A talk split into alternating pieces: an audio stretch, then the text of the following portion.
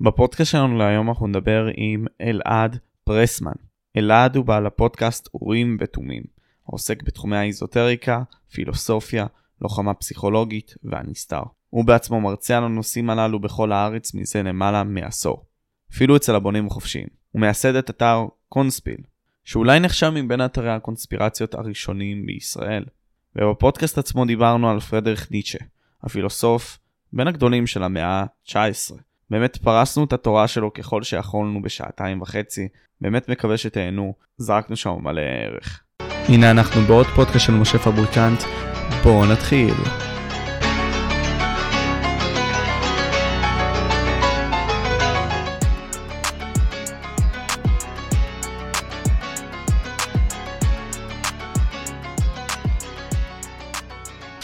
איזה כיף, אני באמת אני מתרגש לפודקאסט הזה, ואני לא מתרגש הרבה לפודקאסטים, כי אנחנו מדברים על בן אדם מאוד חשוב, ומגניב שמצטרף איתי לטנגו, אלעד פרסמן.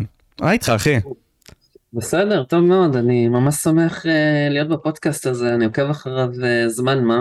Uh, אני לא יודע כמה זמן אתה קיים, אבל אני, אני, אני בזיכרון המעורפל שלי, אני כאילו עוקב אחריך משהו כמו שנתיים, שנה וחצי, אני לא יודע בדיוק.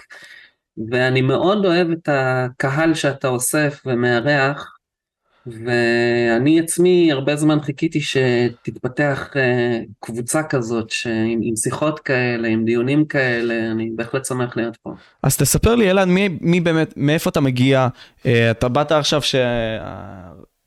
רצית או חיכית לשמוע בעצם את התוכן העמוק הזה בארץ, למה דווקא? אז uh, תן לי רקע קטן עליך. כן, אני אה, בגדול אה, חי, נולדתי בארץ, הסיבה שאני אומר את זה זה כי ברחוב תמיד אה, פונים אליי באנגלית. אפילו מישהו פעם חשב שאני יפני, אבל, אבל מפה בוודאות כמעט כולם חושבים שאני לא. ואני מזכיר שהגעתי אליה, אולי אני לא מכדור הארץ, לא יודע איך אני נתפס, אבל אני, כן, אני מפה, ו... אמ, במשך אה, המון שנים אה, הדברים שאני הכי זוכר אה, כשגדלתי, גדלתי בעיקר עם, עם אימא שלי, זה שבבית היה איזשהו דגש נורא חשוב שהיא ירשה מסבא ש... שלי, אבא שלה, כל ההערכה הזאת לאומנות, לתקופת הרנסאנס, אה, אני זוכר את, הציורים, את, התמונות הגדולות בבית, את הדגש על להושיב אותי כילד קטן לשמוע מוזיקה קלאסית, וככה, ובעצם הונחל אליי בעצם הערכה אה, בעצם לקלאסיקות. וכשאני אומר קלאסיקות זה גם יכול להיות ביטלס, כן? אבל, אבל הקלאסיקות בעצם, ו... עם הזמן, אה, ככל שאני הסתכלתי יותר על אה, תהליכים שקורים בעולם וגם איזשהו צמא מסוים שגדל בקרב אנשים שפיתח איזה שהם כוכבי רשת כמו ג'ורדן פיטרסון ואחרים שיש לי את הסייגים ממנו, אבל הוא, הוא עונה על איזשהו צורך מסוים.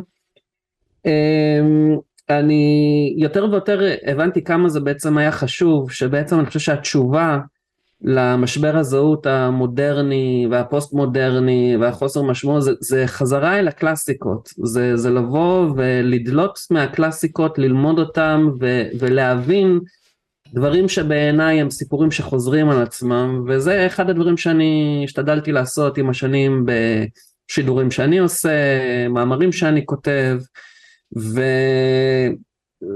התחלתי באמת אה, גם מתוך הרבה בורות שלי, אבל אה, אחד הדברים שתמיד אה, הלכתי איתם זה ההבנה שאני תמיד לומד עוד, אני תמיד ואני יודע שמאמרים שאני אכתוב עוד שנתיים הם יהיו ב... מזווית אחרת או מדרגה אחרת ואני חושב שאחד הדברים שאנשים אוהבים לראות במאמרים שלי או בלעקוב אחריי זה באמת גם את ה... ההשתנות של, הד... ההתפתחות של הדברים ולא איזה אה, תעמולה שחוזרת על עצמה של אה, אותם מסרים או משהו כזה.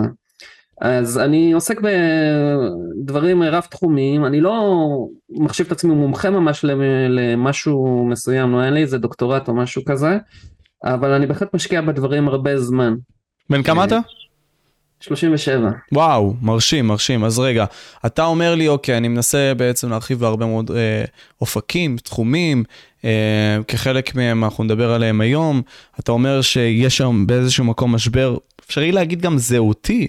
אה, בעידן שלנו, שמגיע מכך ששכחנו את העבר שלנו, ואתה יודע, אם אנחנו נדבר על ניטשה, זה, זה גם מדבר על מין סוג של... אה, משפט שהוא די אמר, ציטוט מסוים שאני אקריא אותו, די דיבר על החברה הסוציאליסטית, אבל אני בכל זאת אגיד, uh, uh, there is proof that in a social society life negates itself by cutting its roots, its own roots off. Mm. וכאילו, זה די מה שאנחנו עושים באיזשהו מקום, אנחנו מנסים להתנתק מהבסיס הביולוגי שלנו, מהדברים ה... די, פשוט מנסים להתרחק עם נגיד תא משפחתי, כדוגמה. בשביל ליצור מין סוג של אוטופיה כלשהי, שמי יודע אם היא תקרה ומי יודע אם היא טובה לנו. אה, וניטשה מדבר הרבה מאוד על עולם היצרים, שאנחנו גם עליו נדבר בפרק, אבל אתה בעצם אומר שהמשבר הזהות שלנו מגיע בגלל שאנחנו איבדנו בעצם את המקורות. כן, אני גם uh, חושב שהרבה מהבעיות שאנחנו תופסים אותן היום, uh, אנשים uh, ניגשים לצורך העניין לקרע שיש בארץ, ש... הוא קודם כל אה, מבחינה של פרספקטיבה הוא לא ייחודי לנו, זה תופעה שקורית בכל העולם ובאמריקה זה אפילו חמור יותר. אמ, ואנחנו רואים איזשהו אה, קרע שאנשים תופסים אותו כאיזושהי בעיה פוליטית ומנסים לפתור אותה באמצעים פוליטיים. אני דוגל בזה שהבעיה היא לא פוליטית ושהניסיון לפתור אותה באמצעים פוליטיים הוא חסר תוחלת. אני חושב שהבעיה היא הרבה יותר בעיה של אה, תרבות, האומנות, אני חושב שהפוליטיקה אה, מנסה להשתחל לכל מקום ולווסת כל דבר, ואני חושב שזה באמת מגיע מהמקום הזה של משבר זהות, שברגע שהאדם המודרני הגיע למצב, ואנחנו נדבר כמובן על המשפט הידוע שאלוהים מת, כן, אה, כפי שניטשה ניסח את זה, וכבר אין איזה שהם אידיאלים גדולים אה, לחיות עבורם, אנחנו מתפרקים לגורמים מאוד מאוד אינדיבידואליסטים וצרי אופקים, אז מה שקורה זה שהיצר הזה לאיזושהי משמעות, לשייכות, להיות חלק ממשהו גדול, דת מסוימת, הוא לא נעלם, הוא פשוט מושלך לתפיסות הקיצוניות, הקוטביות, הפוליטיות, ויוצר את הקרעים האלה בסופו של דבר. הממשלה באיזשהו מקום הפכה לדת. אמ, כן, ואפילו יותר מהממשלה הייתי אומר היום הדת החדשה העולמית היא מה שמכונה המגזר השלישי. בעצם כל התרבות הזאת של אה, NGOs, הם, הם ארגונים לא ממשלתיים אבל שהם עוסקים בעניינים מאוד פוליטיים. אז עכשיו אני בלי הדת ובלי הזהות שלי אז מעניין אותי להציל את העולם על ידי הצטרפות לצורך העניין NGOs שעוסקים בלהציל את כדור הארץ ו... ו... פשוט אני מניח שהרבה מאוד אנשים לא מכירים את ה-NGOs אז כאילו תפרט כן. על זה ובלי קשר אנחנו רוצים אה, שנייה עוד תכף לנתב את השיח אתה כאילו אומר דיברת על פוליטיקה דיברת על זה שאנחנו לא צריכים לטפל בבעיות האלה שהן הרבה יותר עמוקות בעצם תרבותיות כן, אתה אומר אפילו כן, כן, באמצעות כן. הפוליטיקה אז אשמח שתיגע בשני הרבדים האלה בבקשה. כן, חד משמעית. אז אה, תראה, בואו ניקח רגע, אה, באמת, כשאנחנו מסתכלים על הפוליטיקה התוססת, אני חושב שהמחאות שיש לנו היום ובכלל, הם דוגמה מצוינת להראות איך אנחנו בעצם משליכים יסודות שניטשה זיהה אותם כיסודות לימים מכנו אותם פסיכולוגיים אבל בסופו של דבר ביולוגיים יותר יסודות ביולוגיים שאנחנו יוצקים לתוכם כל מיני תכנים כאלה ואחרים, שכשהדת נעלמת, אז זה לא שעכשיו אנחנו נהיה אתאיסטים ונכבוש את החלל והכל יהיה טוב ויפה, אנחנו פשוט ניצוק לזה תכנים אחרים וסיכוי סביר גם קצת מטורללים יותר. לצורך העניין אם אנחנו מסתכלים על המחאות שהיו סביב אה, ג'ורג' פלויד בארצות הברית, אוקיי? אה, בזמן הקורונה. זה כשאנחנו מסתכלים על אה, אמריקה חילונית ליברלית לבנה צעירה, הם זרקו את הנצרות החוצה, לכאורה. לכאורה כבר אין את אה, ישו שמת אה, עבור החטאים שלנו והכל. אבל מה? יש את ג'ורג' פלויד, ג'ורג' פלויד מת עבור החטאים שלו, ואם אנחנו נצא החוצה ואנחנו נפגין את זה ש, שהיה כאן משהו לא הוגן עם ג'ורג' פלויד ו-Black Lives Matter, אז פשוט יצקנו תוכן אה, אחר לתוך, ה... לתוך אמריקה הנוצרית שמחפשת את הקורבן, את המרטיר שלנו. עכשיו בימינו, אה, בוא ניקח את המחאה שיש היום אה, על המשפט, בסדר? עכשיו יש אנשים שבטוחים שהרפורמה המשפטית זה הסוף שלהם, זה יחסל אותם, הם זאת אומרת מילולית זה ישמיד אותם, אנחנו נחיה פה באיזה דיקטטורה והציבור וה, שבאמת מאוד נתפס לעניין הזה, אני, אני חושב שאפשר להסתכל על יסודות קצת אה, אה, אה, עמוקים יותר של מה מניע אותם.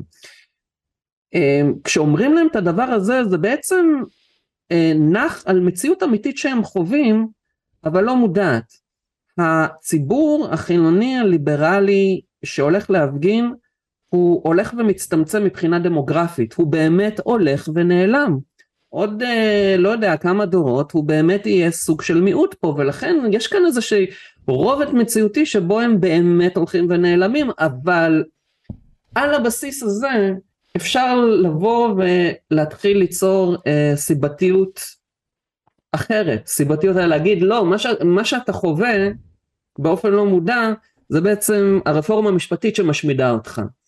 אבל הם באמת, הם באמת חווים איזשהו משהו כזה כן ועכשיו אפשר ליצוק לזה תוכן חדש. ולכן ה, ה, ה, אם אתה מסתכל גם על ארה"ב לא עכשיו רק מבחינה פוליטית מה מחליף את הנצרות שמה כל מיני סנטולוגיות ומורמוניזם ודברים כזה.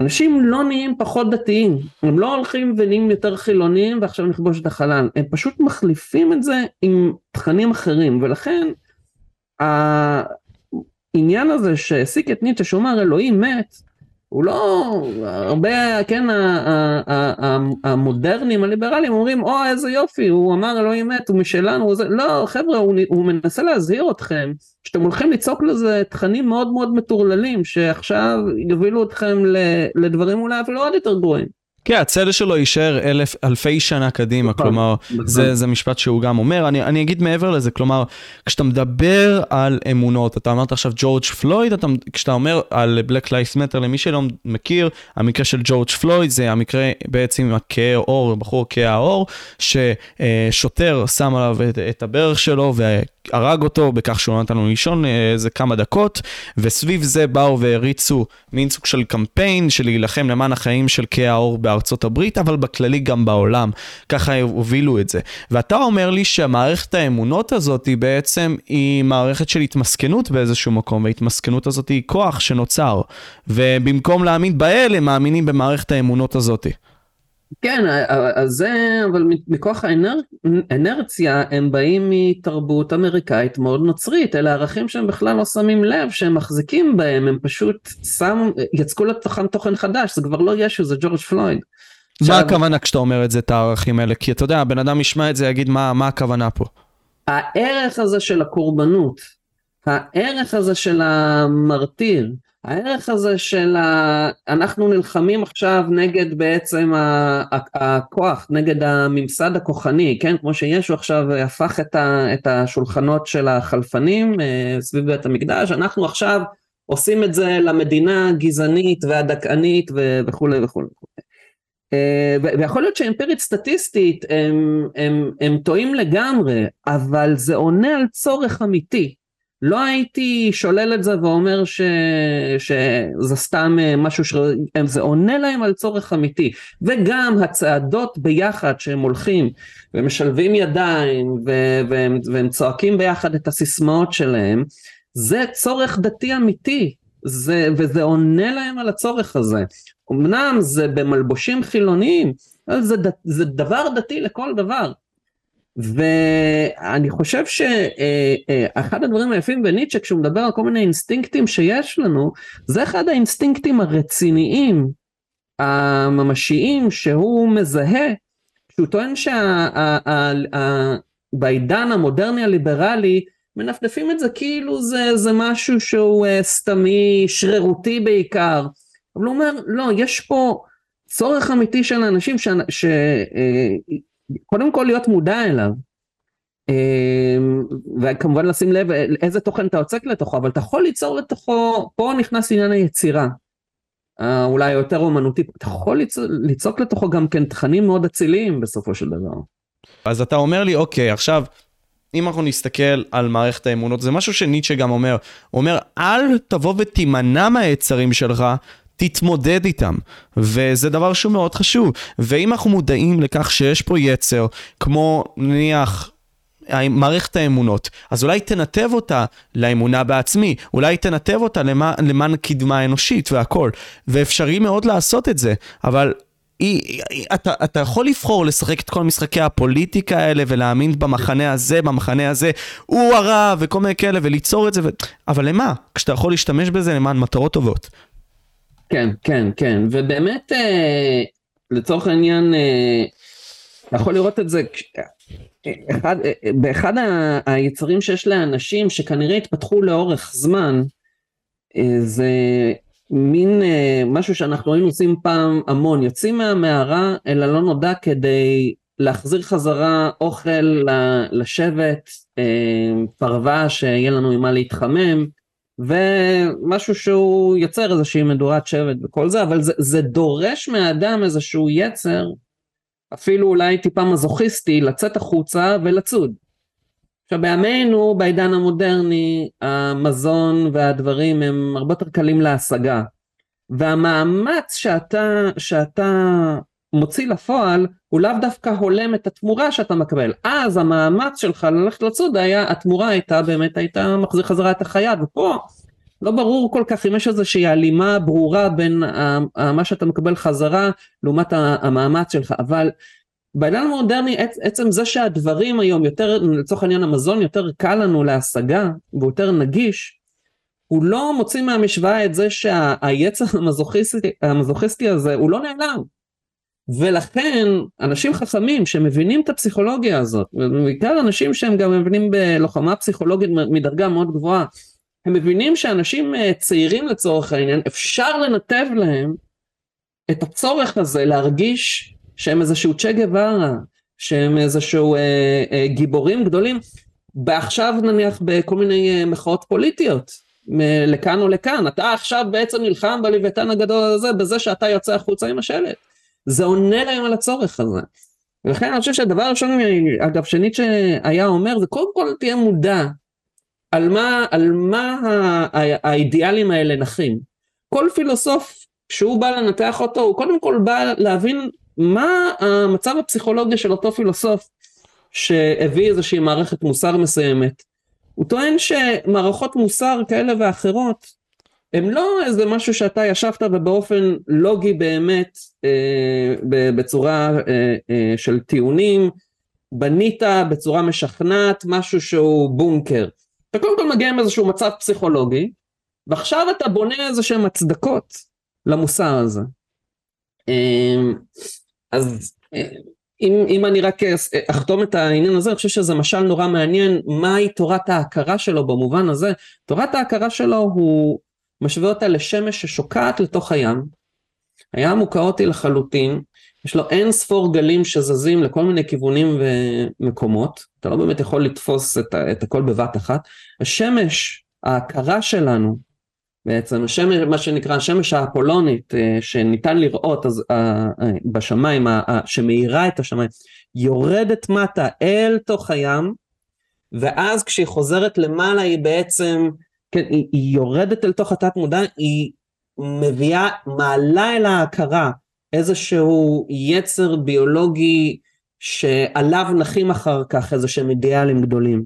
חושב שזה אחד הדברים, ה, ה, שוב, אני, אני מאוד אוהב את ניטשה, זה, זה לאו דווקא אומר שאני עוקב אחרי כל דבר שלו, אבל, אבל אני כן מנסה להביא לשולחן איזה דברים מעניינים הוא, הוא מצביע עליהם שאני חושב שיכולים לעזור לנו ולהבין וללמוד יותר טוב גם את, את מצבנו כיום. מסכים, להבין יותר את עצמנו לדעתי, אם אנחנו נהיה מודעים ולדעתי גם נדע את עצמנו, נדע איך גם ליצור עולם יותר טוב. באיזשהו מקום. כלומר, להיות מודעים לטוב והרע ולהיות מודעים למציאות של היצר. ככה אני רואה את זה, אבל אנחנו ניתן בקטנה ביוגרפיה קצרה על ניטשה למי שפחות מכיר אותו, כי דיברנו עליו כבר איזה 15 דקות, ואנחנו תכף נפרק לאט לאט נושאים שבאמת סגרנו אותם.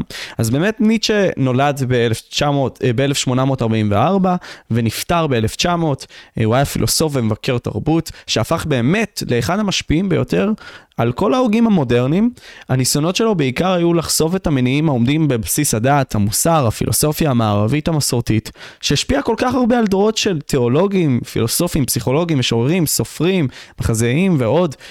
הוא חשב על ההשלכות של ניצחון החילוניות, של הנאורות בכללי, שהתבטא בהתבוננות שלו על האמרה הזאת שאנחנו נגיד אותה ונדבר עליה, האלוהים מת. אה, באופן שנקבע היום, באמת על סדר היום, בקרב הרבה מאוד אינטלקטואלים מפורסמים גם, לאחר מותו. אה, אפשרי גם להגיד כהערות שוליים שהוא היה אויב, אויב נלהב של הלאומיות, אנטישמיות ופוליטיקה כוחנית. ובסוף לקחו את שמו גם הפשיסטים, הנאציסטים, בוא נגיד ככה, למען המטרות שלהם. לדעתך סיכמתי אותו בצורה טובה, לא החסרתי, יש מן הסתם דברים שהחסרתי, כן? לא, ברור, אני, אני חושב שנתת רקע טוב. ואני חושב שגם הוא, הוא נותן תשובה אה, באמת, כלומר הבעיה לצורך העניין הפוסט מודרנית שאנחנו נתקלים בה היום היא בעיה שהוא כבר, אה, יש שיגידו צפה אותה, אבל גם מתמודד מולה בתקופה שלו, כלומר הוא נלחם עם כל מיני אף טיפוסים מוזרים של כל מיני תפיסות עולם, ש... והתמודד איתם אה, בצורה שאני חושב שנותנת כלים היום לראות את אותם אף טיפוסים בימינו ולדעת אה, לפחות ברמה לא רק האינטלקטואלית אבל גם ב, ב, אה, כן גם ברמה של ההגות לבוא ולתת את התשובה לתפיסות עולם האלה שאנחנו, שהעולם, שמערערות היום את העולם. ואני חושב שכן זה, זה ביוגרפיה פחות או יותר טוב, אפשר להיכנס לכל מיני דברים כמו אה, שיכול מאוד להיות שהוא היה פוסט טראומטי אה, כי הוא היה אה, אם אני זוכר נכון מפנה גופות ב, באחת המלחמות. נראה לי מלחמת העולם הראשון לא לא איך מלחמת העולם הראשונה לא הגעני אבל באחת, באחת המלחמות, והסיבה שאני מעלה את זה, זה כי אני חושב שמנקודת אה, מבט כזאת אולי, יכול להיות שזה מה שאפשר לו לראות את הפער בין איך שהנפש רצה וחושבת דברים, לאיך שהגוף, לזמן שבו הגוף פועל ו- ומעכל דברים. ואז לראות בעצם אה, מה משפיע על מה, או אה, איך, איך מסדרים את הדברים בסדר מסוים. אמ, אבל בגדול כן זה נותן אני חושב לאנשים את ה... איזשהו רקע. רקע אני טוב. חושב שאבא שלו מת בגיל צעיר הוא היה באמת בסביבה רק עם אה, נשים בוא נגיד ככה עם אמא שלו ואחותו כן, נכון. אה, כן. הוא גם באיזשהו מקום אתה יודע אה, כל הזמן היה לוחם הוא היה בן אדם שכל הזמן היה חולה. כן. ניסה להילחם בזה, גם הוא היה סטודנט בגיל 23 אם אני לא טועה דרך פרופס... אוניברסיטת באזל, כן, דברים כן. מאוד מרשימים, הוא היה בן אדם מאוד מרשים. הגיע לפרופסורות בגיל מאוד צעיר, ומה שהוא חקר דווקא, שהוא התחיל אותו, לא היה פילוסופיה בכלל, הוא התחיל לחקור בכלל שפות. אבל דווקא מפה הוא התחיל, אה, אה, החקר שלו של גנאולוגיה, של מוסר ו, ודברים כאלה, אה, מה, מהכיוון הזה דווקא נתן לו הרבה יסודות שלצורך העניין כשהוא ניסה להבין מה זה טוב ורע ומוסר הוא התחיל קודם כל לראות את השכבות של השפה שנבנו על גבי המילים האלה כדי להבין איך בעצם התפיסה המוסרית האנושית נבנתה. ו... נגיד אה, God good, סתם דוגמה. אה, כן, כן, כן. ההבדל בין good ו-bad שבהתחלה כל תרבות אגב, אני בדקתי אותו, אני לא יודע אם הוא ידע את זה אז, אבל גם uh, לצורך העניין תרבות uh, כמו האינקה בדרום אמריקה, עבורה, זאת אומרת, טוב ורע היה עניין של uh, uh, uh, good ו-bad, זאת אומרת, משהו שהוא יפה, מפואר, אצילי, ייחודי, לעומת משהו שהוא uh, סתמי, המוני, גס, uh, מגעיל, uh, uh, דוחה. ואחרי זה, רק אחרי זה מגיעה התפיסה המוזרה שלוקחת את ה-good and bad, uh, כן, עבור האינקה ה-good הזה נקרא וואקה, לצורך העניין, אבל okay. אוקיי. לוקחת את ה-good and bad הזה, והופכת את זה ל-good and evil. עכשיו mm. זה משהו הרבה יותר רוחני. עכשיו good and evil זה לא אה, ההבחנה הזאת שלצורך העניין הייתה רווחת בקרב אה, קליקות של לוחמים ביוון, ספרטנים, טוב זה בריא זה חזק זה בעל נכסים, הרבה ילדים, טוב, טוב ורע, אה, אה, טוב ורע בעולם רוחני, בתפיסה שהיא רוחנית יותר, קצת מנותקת מהביולוגיה, יכולה לבוא אליך עכשיו עם, אה, עם דרישות קצת שונות. עכשיו, גוד זה לא להיות חזק, גוד זה להביא את הלחי השנייה, לצורך העניין. כן. ו-evil זה ללכת בדרך השטן, סתם דוגמה. נכון, נכון. evil זה לא משהו שהוא מגעיל אותך, דוחה אותך, המוני.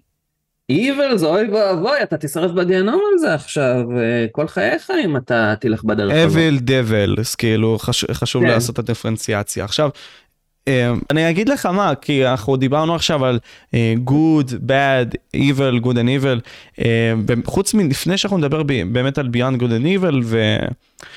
אתה מה, בוא נדבר על כל מה שקשור ל slave morality וה master morality, כי אני חושב שזה די מתקשר פה, על כל העניין הזה של איך באמת מסתכלים על הטוב והרע הזה, האנשים, ומה בעצם ניטשה נותן כפתרון לדבר הזה, כי ניטשה אומר כזה, לדעתי, כן? ופה תתקן אותי, שהדרך הזאת והדרך הזאת היא לא כל כך טובה, אתה בוחר איך לעשות את זה, אתה בוחר את הערכים שלך. כן, כן.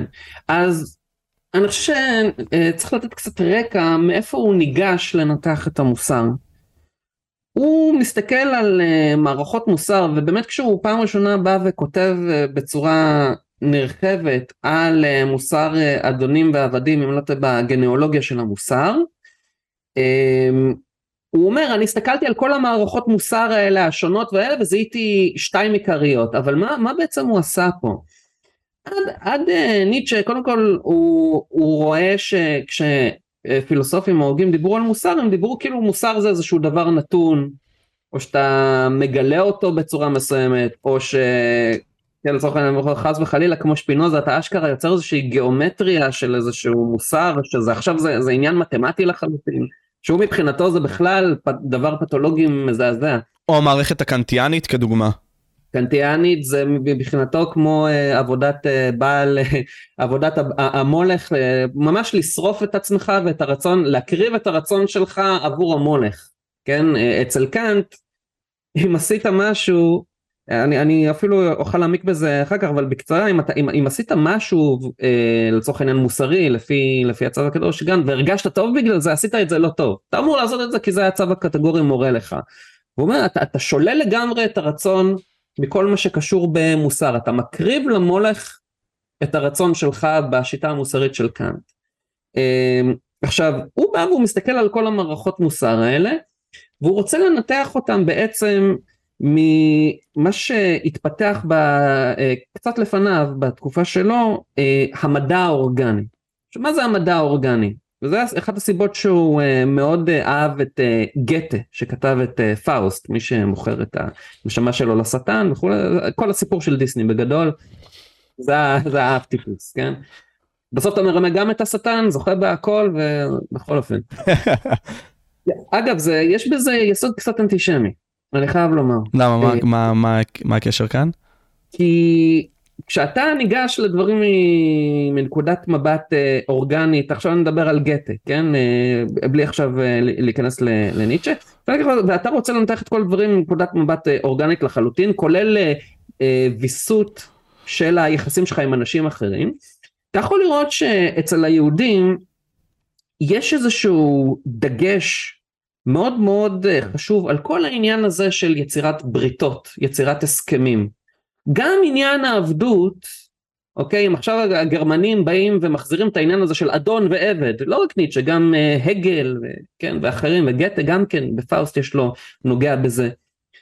Uh, אדון ועבד מחזיר אותך למצב טבעי יותר, אבל, אבל היהדות באה ואומרת, תראה, אנחנו הופכים את העבדות מדבר טבעי, כמו שהמצרים רואים את זה, כמו שהיוונים רואים את זה, אנחנו הופכים את זה עכשיו להסכם.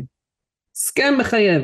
אחרי שבע שנים לפי ההסכם אתה משחרר את העבד, אה, אתה דואג לו לכל מיני הצרכים, בחגים אתה עושה ככה וככה, אה, אבל זה הסכם, זה משהו שהוא כתוב, ואתה רואה את זה עד, אה, כן, מהברית של אברהם עם אלוהים, כל הרעיון של ברית מילה, אוקיי, שאני יכול לסמוך על המילה שלך.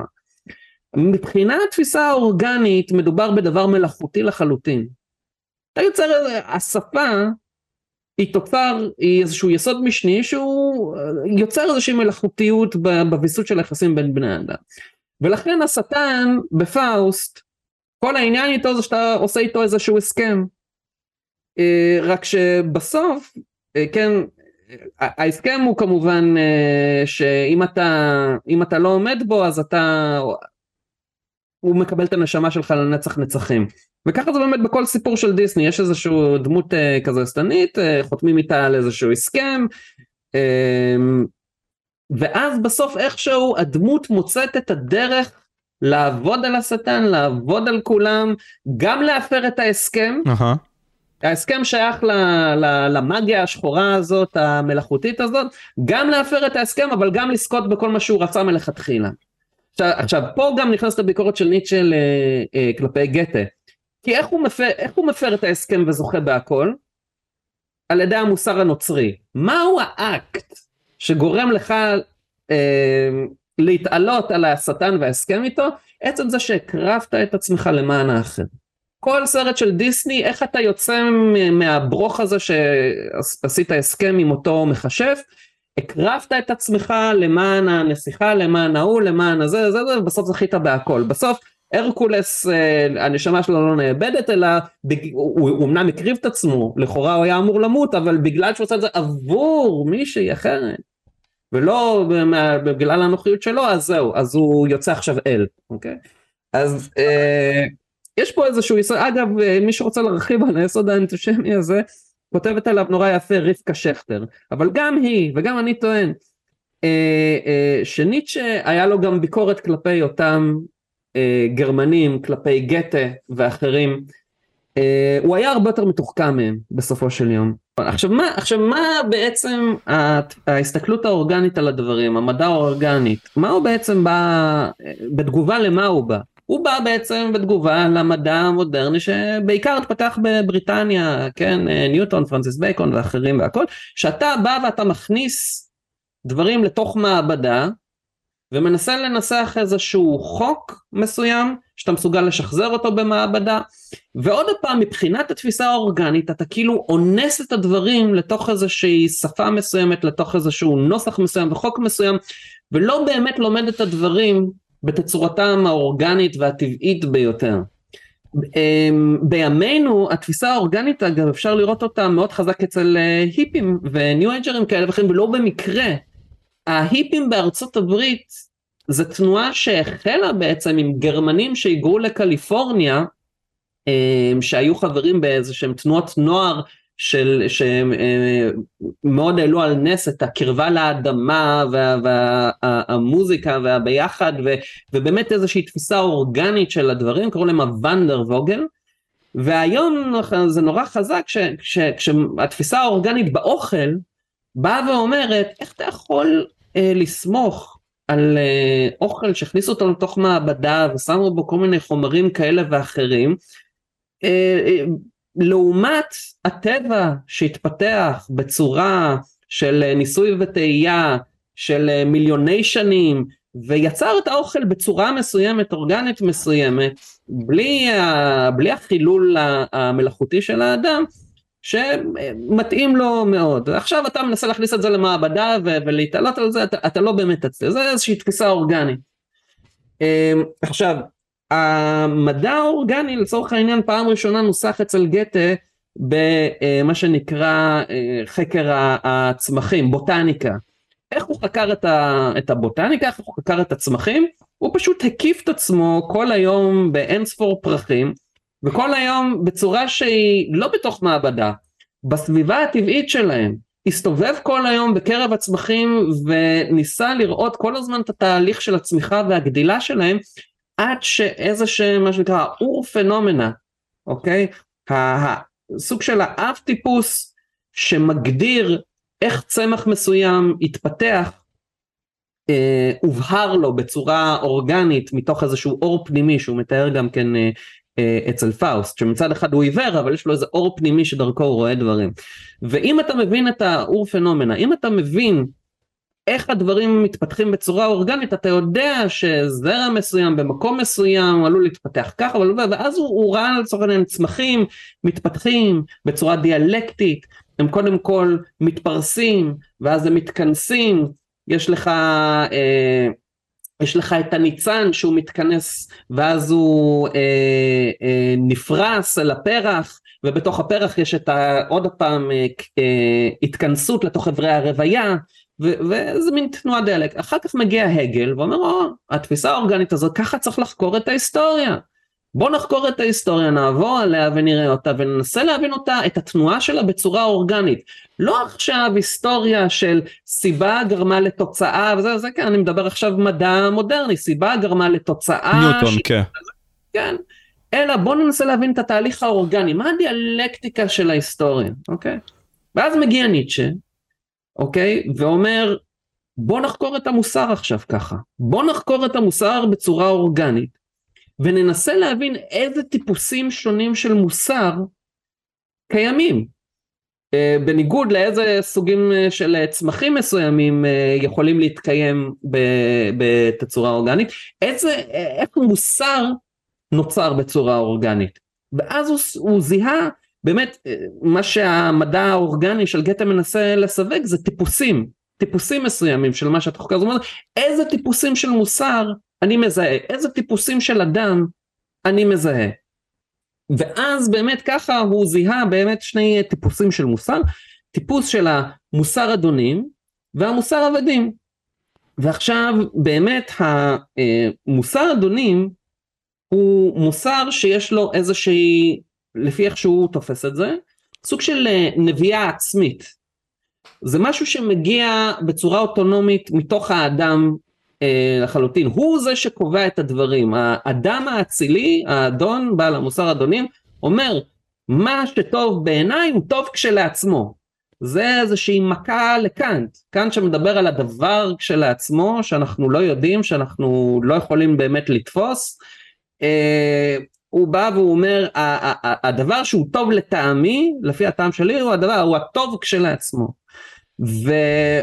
העניין הזה יוצר גם כן מוסר שמגיע מתוך איזושהי אוטונומיה. עכשיו גם אצל קאנט יש אוטונומיה בצו הקטגוריה. הצו הקטגוריה של קאנט אומר אתה בצורה תבונית מתוך האוטונומיה התבונית שלך יכול להבין איזשהו כלל מוסרי שדרכו אתה תוכל להבין בצורה אוטונומית בלי לקרוא באיזה שהם כתבים קדושים או שיגיד לך איזשהו כמה ממש כזה מה הדבר המוסרי לעשות. והכלל הזה עוד פעם איכשהו יצא שהוא נורא נוצרי. אם כולם יעשו את זה וזה יהיה טוב ויהיה בסדר אז זה טוב. ואם כולם יעשו את זה וזה יהיה רע אז כן נניח אם כולם יגנבו אז uh, המצב יהיה חרבן אז עדיף אז, אז לגנוב זה רע ולא משנה מה אתה לא, לא אם כולם ישקרו כן ו, וגם uh, להפך אבל אצל, אצל ניטשה הוא אומר כן זה, זה המוסר פה הוא עניין אוטונומי אבל לא נובע מהתבונה הזאת uh, או מה, מהנפש החושבת. דווקא נובע ממקום אורגני יותר ממקום ביו, ביולוגיסטי יותר. הוא טוען שאם אתה מלכתחילה יש בך רצון לעוצמה שהוא בריא ואתה מכוון בצורה ביול, ביולוגיסטית בצורה שאתה בריא ואתה אה, אה, הראש שלך הוא זך ואתה בעצמך זך ואתה קליל לצורך העניין הוא, הוא מתאר את התחושה הפיזיולוגית הזאת של בן אדם שהוא מרגיש שהוא קל יותר לא בן אדם שהוא כבד וקודר אלא אתה קל אתה, אתה, אתה אפילו על, על סף המרקד אז גם המוסר שלך בהתאם יהיה מוסר טוב יותר, אתה תהיה גם כן אדם נדיב יותר לצורך העניין, אוקיי? אז הוא אומר שזה כביכול משהו שהוא יותר מולד, כלומר זה משהו בתוך עצמך אם אנחנו נגיד את זה ככה. כן, אבל אתה עושה את עצמך לזה, אתה יכול להביא את עצמך לזה, זה לא שאתה נולד אדם אצילי, אתה חוצב מתוך עצמך להיות אדם אצילי, זה דורש מאמץ, זה דורש מאבק, זה דורש מלחמה, זה דורש את כל הדברים שהאדם המודרני רוצה להימנע מהם. overcoming באיזשהו מקום. נכון, אדם המודרני רוצה נוחות. אדם מודרני רוצה גם כן, אפילו אגב תפיסות שהן בעיניי מאוד ניהליסטיות לא פחות מהפוסט מודרנה שהן ליברטריאניות דווקא מימין של רק תעזבו אותי, רק חופש, שאני אהיה לי את החופש לאכול אה, ביג מק ולעשן ושאף אחד לא יגיד לי מה לעשות. הוא אומר לא, האד, האדם חוצב את עצמו ונהיה טוב יותר מתוך מאבק ומלחמה ודווקא מתוך הגבלות ומתוך ציוויים ואפילו ככל שהציווי יותר קשה והוא עומד בו זה, זה רק מחשל אותו. אמ, אני אגיד לך למה לא הבנתי את זה כל כך, כי הבנתי כמובן את האימפרטיב אה, של קאנט, שבסדר, כן. אם אתה עכשיו נגיד רוצח, אה, אז זה לא טוב כיוניברסל לא, אסור לקחת את זה עכשיו ככלל לכולם, כי אם כולם ירצחו לא יהיה עולם. אבל אני אומר, אתה דיברת על המוסר אז, ודיברת על זה ש... רגע, אני אנסה להיזכר בזה, אבל אמרת משהו על האדם שהוא נולד עם מוסר כלשהו, וזה למה איבדתי אותך בקטע הזה, אבל הבנתי, מן הסתם שהבנתי מה אמרת, כי אני כן. מבין שניטשה דיבר על כל העניין הזה של יש את ה slave, שהוא יותר הנוצרי, שבעצם הולך לכל מה שקשור לתבונה ובינה בשביל להילחם על עצמו, והולך למוסר הזה, הנוצרי. מנגד לכך יש את ה... אה, את המאסטרס שהם לא בהכרח כאלה וניטשה נותן פתרון אחר אבל לא הבנתי אותך כאילו במה שאמרת. קודם כל התבונה והבינה היא כבר, אה, או הצו הקטגורי הוא כבר ניסוח כביכול יותר תבוני, מודרני של מוסר נוצרי. אבל גם המוסר הנוצרי עדיין תקוע באיזה שהם מקומות שבה התבונה או הנפש עדיין שולטת באדם בצורה כזאת כמו, הוא מתאר את זה כמו טפיל על מערכת העצבים. אז לצורך העניין אם קורה משהו מסוים, אז uh, הצורך של התבונה, הצורך של הנפש, לראות את הדברים באיזושהי משוואה מסוימת, שדבר שווה לדבר, שיש איזושהי סימטריה מסוימת, אז היא באה והיא משליכה את זה לאיזשהו עולם אחר ואומרת, או בעולם הבא החשבון ישתלם, בעולם הבא יהיה תשלום על מה שקרה פה עכשיו. Uh, עכשיו, uh, לגבי uh, uh, מה שמולד או לא, מה שמולד באדם, אני, או בכל דבר בעצם, כל העולם אה, בנוי מזה, לפי ניטשה זה הרצון לעוצמה. אצל, ב, לפי, ה, לפי המדע האורגני של גתה, בעצם זה, זה האופן שבו כל צמח מתנגד לכוח המשיכה וצומח מעלה ומעלה ומתפתח. גם אצל האדם, אצל כל אחד יש את, ה, את הדבר הזה. עכשיו, המוסר אדונים הוא באמת, הוא כזה, הוא מגיע קודם כל ממקום שהוא מאוד בריא ביולוגית. ולכן גם כן הופך להיות איזשהו מוסר שהוא מאוד בריא, אצילי ואפילו נדיב, כן, פחות מדברים על הצד הזה אה, במוסר של ניטשה. עכשיו, אה, לעומת זאת, המוסר עבדים הוא, הוא מוסר שהופך את היוצרות, הוא לא מוסר שבא להגיד מה טוב מתוך איזושהי נביאה פנימית, אלא הוא, בא, הוא, הוא מוסר שמסתכל על החזק ובא ומנסה לסתור אותו. בא ומנסה לבוא אליו בצורה לעומתית. עכשיו אחד הדברים המעניינים בעיניי היא שגם בקרב ציוויליזציות אתה יכול לראות את הדברים האלה. לצורך העניין אה, אה, אתה יכול לראות אה, באסלאם, האסלאם הראשוני האורתודוקסי הסוני כשהוא קם הוא הנכיח את עצמו בכוח, בכוח אחר ויצר איזה שהם חוקים שיצרו איזשהו סדר חברתי. ואז בתגובה אליו קמה השיעה ויגידו לך גם מזרחנים, השיעה כל כולה היא התנגדות ונקמה ורצון לשלול את הסונה ולהילחם נגדה ולכן כל הזמן איזושהי ציפייה לאיזושהי מהפכה ולקץ הימים וליום הדין. עכשיו ניטשה אה, אה, אה, טען שדבר דומה קרה בקרב הנוצרים אל מול הרומאים, הם ראו את הרומאים החזקים שבאים ומנכיחים את, ה, את הכוח ואת האימפריה שלהם במקום, ואז המציאו איזשהו עולם שלם, כן, איזשהו עולם הבא שלם שבו בעצם להיות חלש, להיות עני, זה בעצם טוב, ומי שחזק ומפואר ויש לו הרבה נכסים, הרבה נכסים, הוא דווקא, הוא הרע, אבל, אבל הוא ישלם את המחיר בעולם הבא, אחר כך, כן? נעשה את החשבון אחר כך. כן? נכון.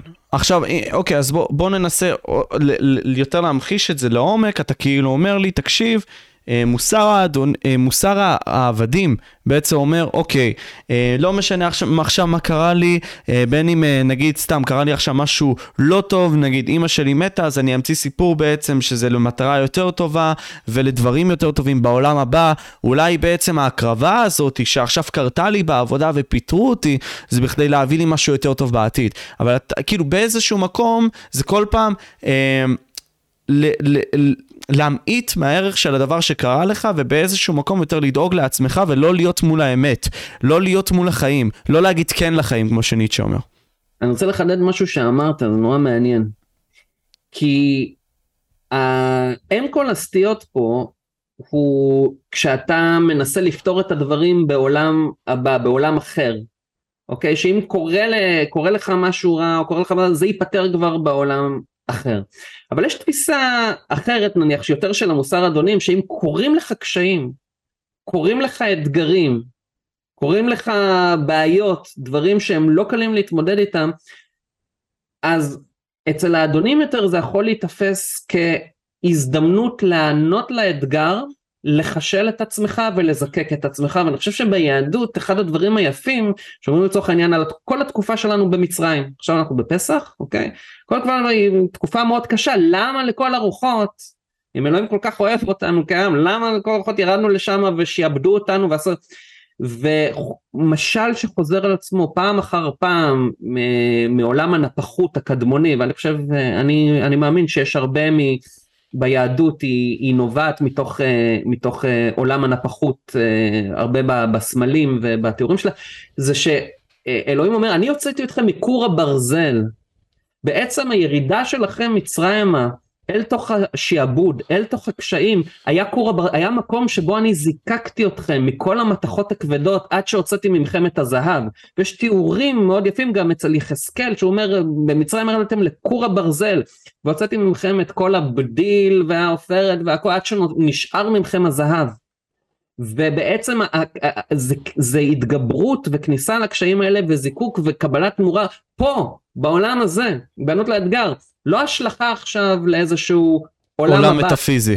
כן, בדיוק. אז רגע, אוקיי, אז עכשיו הבנתי לדעתי. אתה אומר לי, מוסר העבדים מתייחס לעולם המטאפיזי כפתרון לבעיות שלו בעולם הזה. מנגד לכך, ניקח כדוגמה את הפילוסופיה הסטואית, שבעצם עוזרת לך לקדם את העלילה שלך בעולם הזה, מאשר ללכת לעולם המטאפיזי.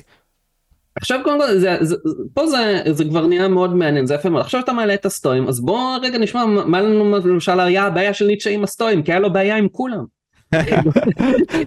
בוא נראה רגע מה הוא טען לגבי הסטואים, אז הסטואים, איך היה, איך הם ניסו להתמודד עם הקשיים, איך הם ניסו להתמודד בעצם עם, עם אתגרים ודברים כאלה שקרו. הם דווקא הלכו למקום מאוד פסיבי, פשוט תתבונן בדברים, ת, ת, ת, אל תנסה לשלוט בדברים שאין לך באמת שליטה עליהם. אמ, וליצור איזשהו אה, הייתי אומר אה, איזשהו שקט ככה אל מול הסערה אל מול הדברים והוא אה, ולא רק זה הם הגדירו את זה זה טבע הדברים okay? אוקיי? מעבר לטוב והרע עכשיו אפשר להתווכח כמובן על מה הוא אומר על הסטואים פה אבל במעבר לטוב והרע הוא אומר על הסטואים הם אומרים זה הטבע הטבע הוא בעצם היכולת הפסיבית שלך רגע לשהות רגע ולא להיות, להרגיש כל כך מעורב ולהיפגע מהדברים שקורים שם בחוץ.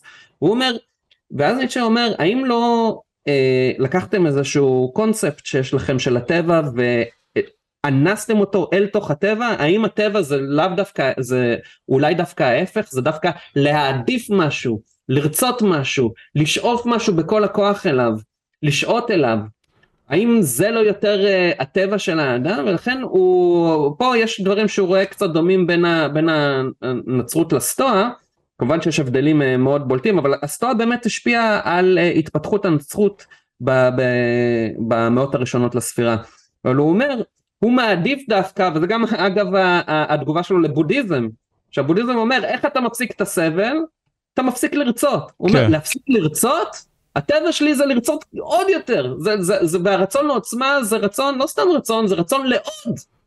אני רוצה את זה, אני רוצה את היצר הזה ואני רוצה להשתמש בו ולהחדיר לתוכו את התוכן שיגרום לי לעוף כמה שיותר גבוה. אז אתה אומר שהגישה הסטואית היא בעצם יותר קרובה לשורפנאוור, בוא נגיד ככה, לגישה שלו. Uh, כן, יפה מאוד, כן, אני חושב שכן, וכמובן אה, הוא למד הרבה משופנהאואר, כי אצל שופנהאואר, אה, שופנהאואר ניסה לגשר בין הנומנה לפנומנה של קאנט אני אסביר שזה העולם כשלעצמו שאתה לא באמת יכול לתפוס לא יודע באמת מה קורה שם בחוץ לעומת העולם איך שאתה תופס אותו. ואז עולה השאלה מה, מה מקשר בין איך שאני תופס את העולם למה שתכלס יש בחוץ? מבחינת שופנהאואר הדבר שמקשר זה הרצון. אומר זה הרצון שלך לצורך העניין לחיים. אז ניטשה אומר אם אתה כבר חי אין לך מה לרצות להיות חי. הרצון האמיתי שמקשר אותך זה הרצון לעוצמה, זה הרצון לעוד, ליותר לצורך העניין. כן? כן, ואנחנו נדבר בקרוב באמת על המושג עצמו שהוא מאוד מעניין עם ספר שלכאורה ניטשה כתב בו, אבל זה באמת הסתבך משם. נחזור באמת למוסר האדונים והעבדים, והמחשנו אותו, אבל איזה פתרון בעצם ניטשה נותן? כי אתה יודע, אפשר להסתכל על זה, על מוסר העבדים ולהגיד שהעבדים הסתכלו על עצמם כגוד ועל ה... האדונים כרע, והאדונים הסתכלו עליהם הפוך, כלומר, האדונים הם הטוב בעצם, והעבדים הם הרע. אז איזה בעצם פתרון ניטשה נתן? אז אה, קודם כל, אחד היסודות שמביאים למוסר העבדים הוא מושג שהוא שאל מצרפתית שנקרא רזונטימונט, שבאנגלית זה רזנטמנט, שבעברית זה מרמור. ברגע שהאדם אה, מרגיש משותק וחלש אל מול האנשים האציליים יותר, האדונים יותר, אלה שמסוגלים לקבוע את העובדות בשטח לצורך העניין, ואחד הדברים שקורה אל מול הפער הזה שהם חשים, זה לשבת ולהתמרמר על הדברים. זה לשבת ולא יודע אם להגיד לא לעשות כלום לגבי זה, אבל להסתכל על הדברים וממש בסופו של דבר סוג של קנאה. לקנא בהם, ולת... אבל, אבל יותר גרוע מזה לתת לזה להמשיך לבעבע, לא לעשות עם זה כלום, וכמובן לתת את הלחי השנייה לצורך העניין לפי המוסר הנוצרי, זה עוד יותר גורם למרמור. אחד הפתרונות שהוא נתן לגבי זה, הוא אמר, הלחי השנייה, אני מעדיף עין תחת עין ושן תחת שן, אבל ההצעה היותר טובה שלו, הוא המשיל אותה בעצם לחיסון. מה זאת אומרת חיסון?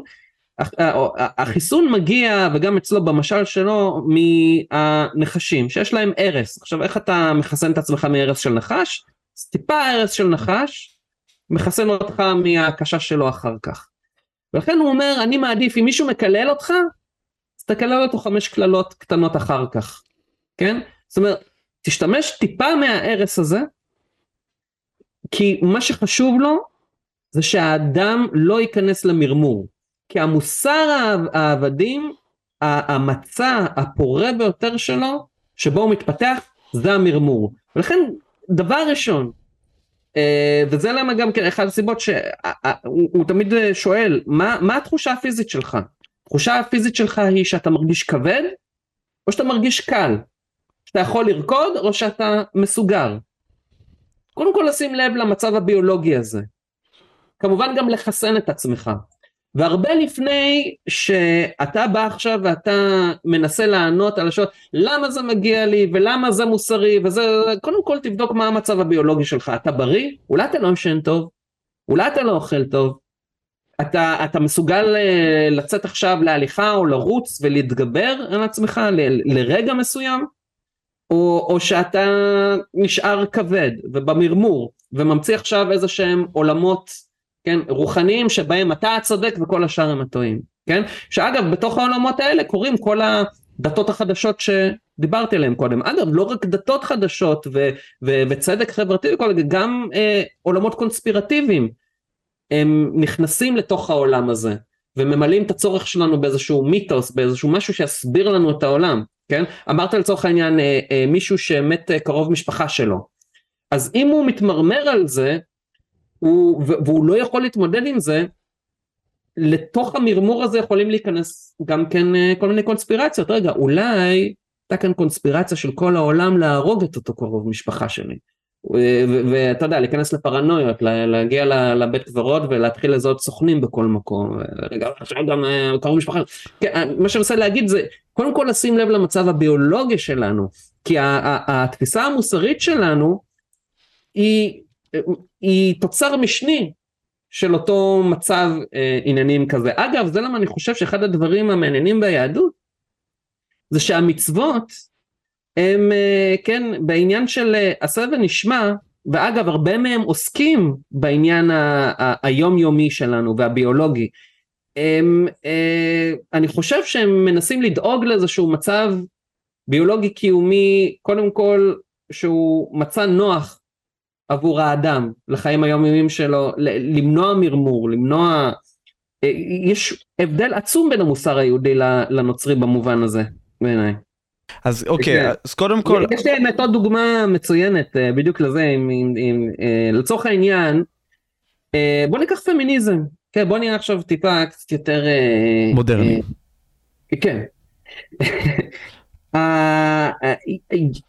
גם פה יש לך איזושהי תנועה שממלאת איזשהו צורך מסוים אצל, אצל אנשים, אה, אצל הרבה מאוד נשים, המון פעמים בתצורות מאוד רדיקליות של בוא נשנה עכשיו את כל השפה, למה השפה היא נורא פטריארכלית?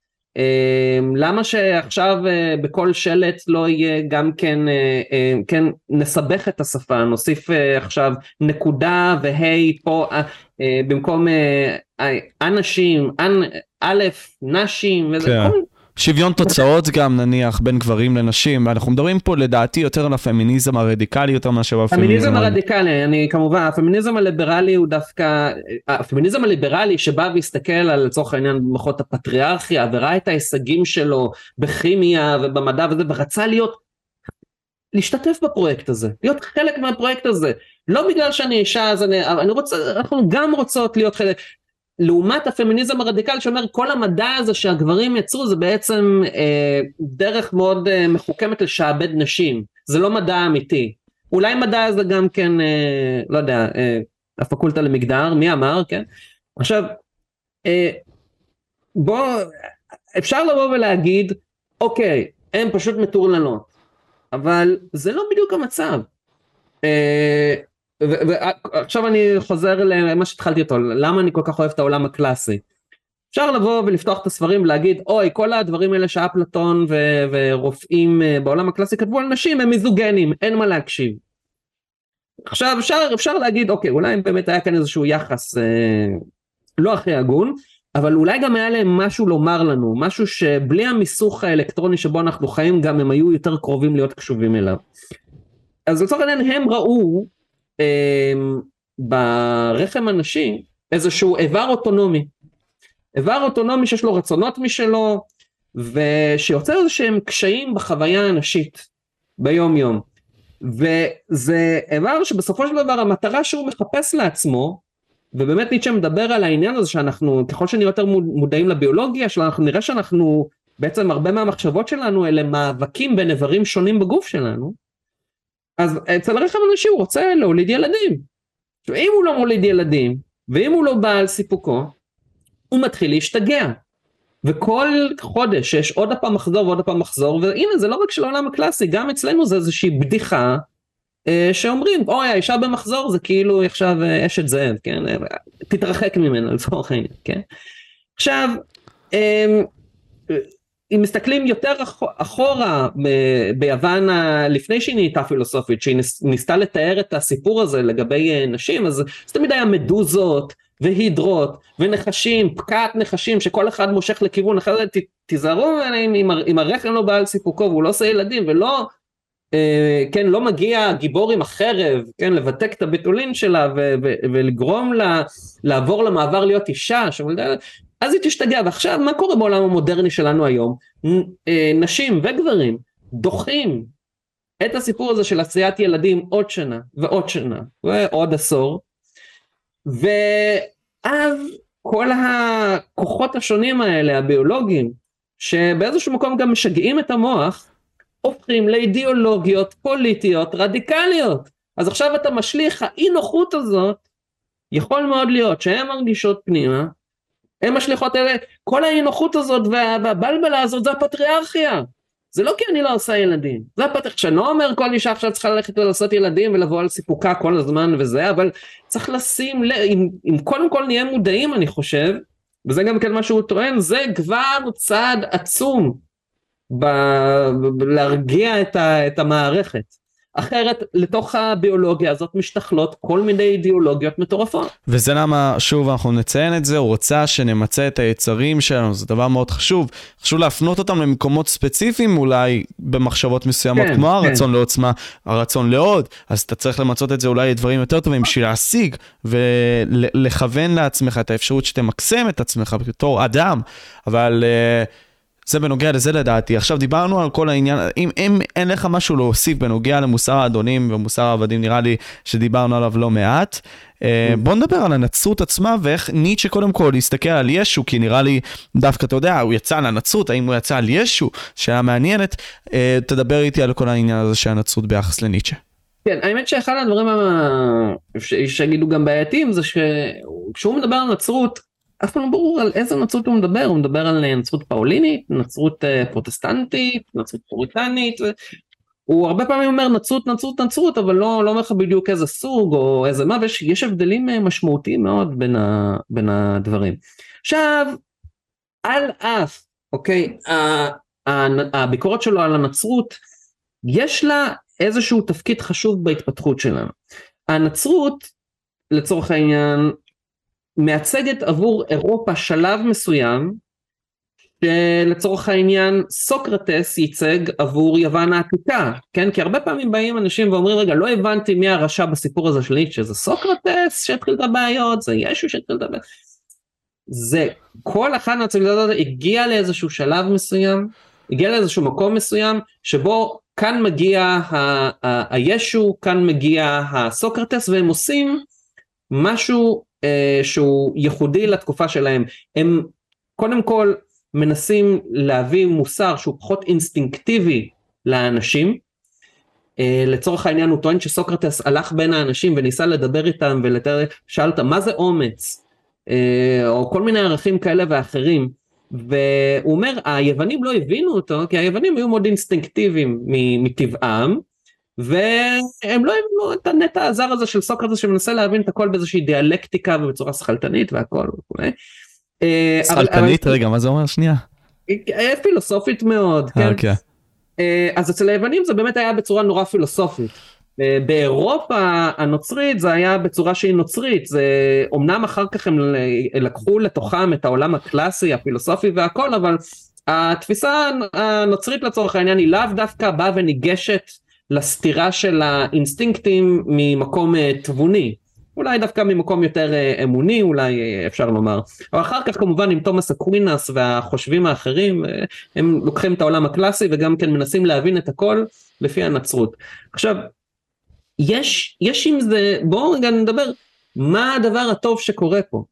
מבחינ, מבחינת ניטשה אה, וזה האמת זה, זה אחד הדברים היפים שאני הכי אהבתי בו כי אפשר לבוא ולהגיד אז רגע אז אז ניטשה בעצם סוג של אנרכיסט. הוא בעצם בא ורוצה לקדם אנרכיה אנרכיה כל דלים דגבר כל אחד שיעשה רק מה שהוא רוצה. וגם באמת איזשהו סוג של ליברטריאניות אה, קיצונית כזאת. עכשיו ושבאמת ניטשה בא הוא אומר לאנרכיסטים או למה שאנחנו נכנה היום ליברטריאנים הוא אומר אתם חושבים שטבעי שכמו שלסטואים יש איזושהי תפיסה מסוימת של הטבע אתם האנרכיסטים אתם חושבים שהטבעי זה שאין חוק, אתה לא נשמע לשום ציווי בשום דבר, ושהדבר הטבעי זה שאתה עושה מה שבא לך. העולם הפראי אפשרי לקרוא לו לדעתי, לא?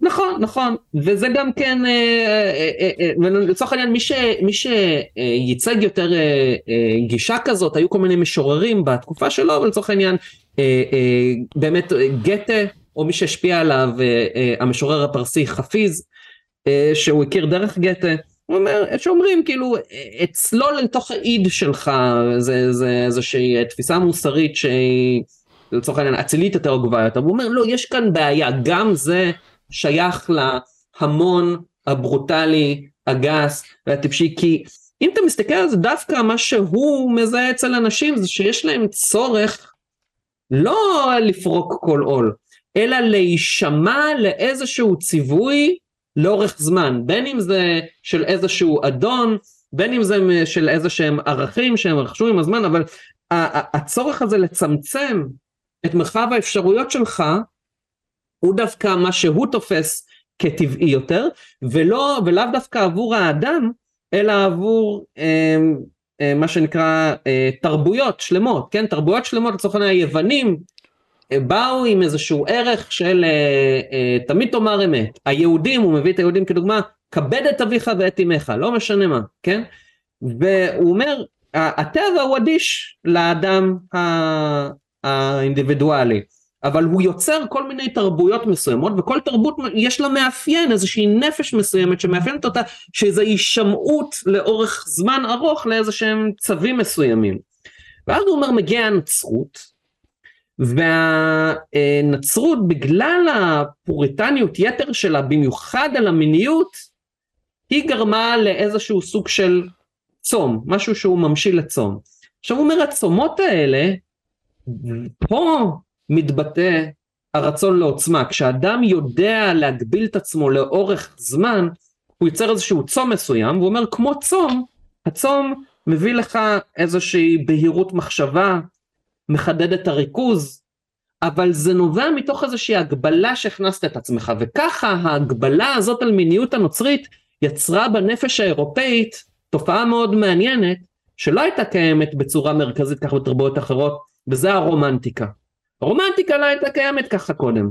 כל הסיפורים של האבירות שיוצאת אה, אה, אה, להציל את הנסיכה והפער הזה שה, שהנצרות יצרה לאורך הרבה זמן בהישמעות לציוויים הנוצרים לאורך הרבה זמן יצרה איזשהו צום כזה שחידד מאוד משהו באופי האירופאי שהוציא לאור את הרומנטיקה. והוא דווקא יש לו איזושהי קודם כל הוא, הוא הוגה שנשמע קצת אה, די רומנטי למדי אבל אה, לצורך העניין הוא נורא מעריך את האבירים הפייטנים שהם אבות הרומנטיקה האירופאית. מי הם אה, היו?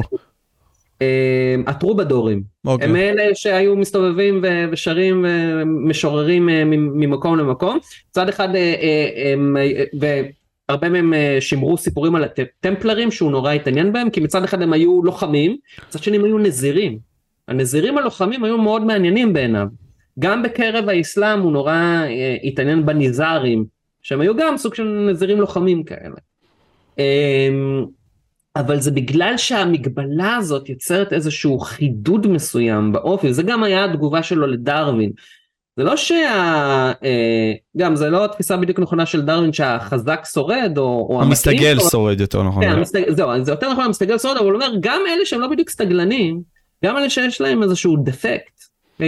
אה, מישהו שהוא צולע, הוא דווקא יכול אה, לעלות על ההר ולראות יותר מלמעלה את הקרב ולכוון את האנשים. מישהו שהוא עיוור יכול אה, לפתח אה, הסתכלות פנימית. זאת אומרת, כל מגבלה, או שהאדם מכניס את עצמו או שהוא מולדת אצלו, יכולה לחדד את, אצל האדם איזושהי, להוציא לאור איזושהי איכות מסוימת, אבל הנצרות כבר נהייתה ניאליסט, הגיעה למצב ניאליסטי מבחינתו באיזשהו שלב ולכן אה, זה היה בגניאולוגיה של המוסר הוא אומר אנחנו הנצרות שהכניסה אותנו לתוך אה, באנגלית זה קוקון אה, מה ש... אה, לתוך גולם עכשיו הגיע הזמן שלה לצאת מתוך הגולם הזה שהיא עטתה על עצמה ולפרוח כמו פרפר. Okay? אוקיי? חידדנו מספיק את הדברים אנחנו כבר נעים מתוך איזשהו כוח אה, כורח של אנרציה.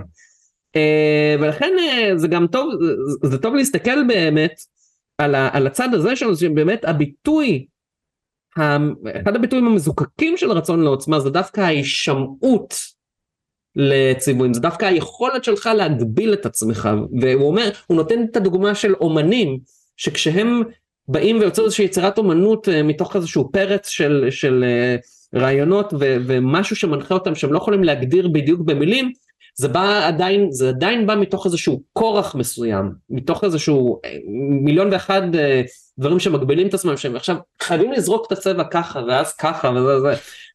אז אמ, אתה אומר באיזשהו מקום עבודה מאוד אינטנסיבית שהיא מאוד מות, כאילו מוגבלת, כלומר אנחנו באים ושמים את הגבולות, שבעצם כן. בגלל שאנחנו עוזבים את הפעולה הזאתי, סתם דוגמה יכולים לצאת מזה הברקות, ואתה גם אומר לי בעצם שהיופי גם זה delayed gratification, כלומר שאתה בעצם מונע מהרצון, מה, יותר נכון, מה, מהוויל שלך. לבוא ולהתפרץ כן. לרגע, ואחרי זה אתה בא ומנצל אותו לטובתך בתור מומנטום יותר טוב. חד משמעית, ובאמת, אם ניקח את זה רגע לעולם של, אה, של סמים לצורך העניין, אם אנחנו הולכים על גישה דיאוניסית לגמרי, פורקת עול, אני אעשה כמה סמים שאני רוצה ואני אוכל ליהנות מהם יותר ככל שאני אעשה יותר, הבן אדם ישחק את, את מערכת העצבים שלו.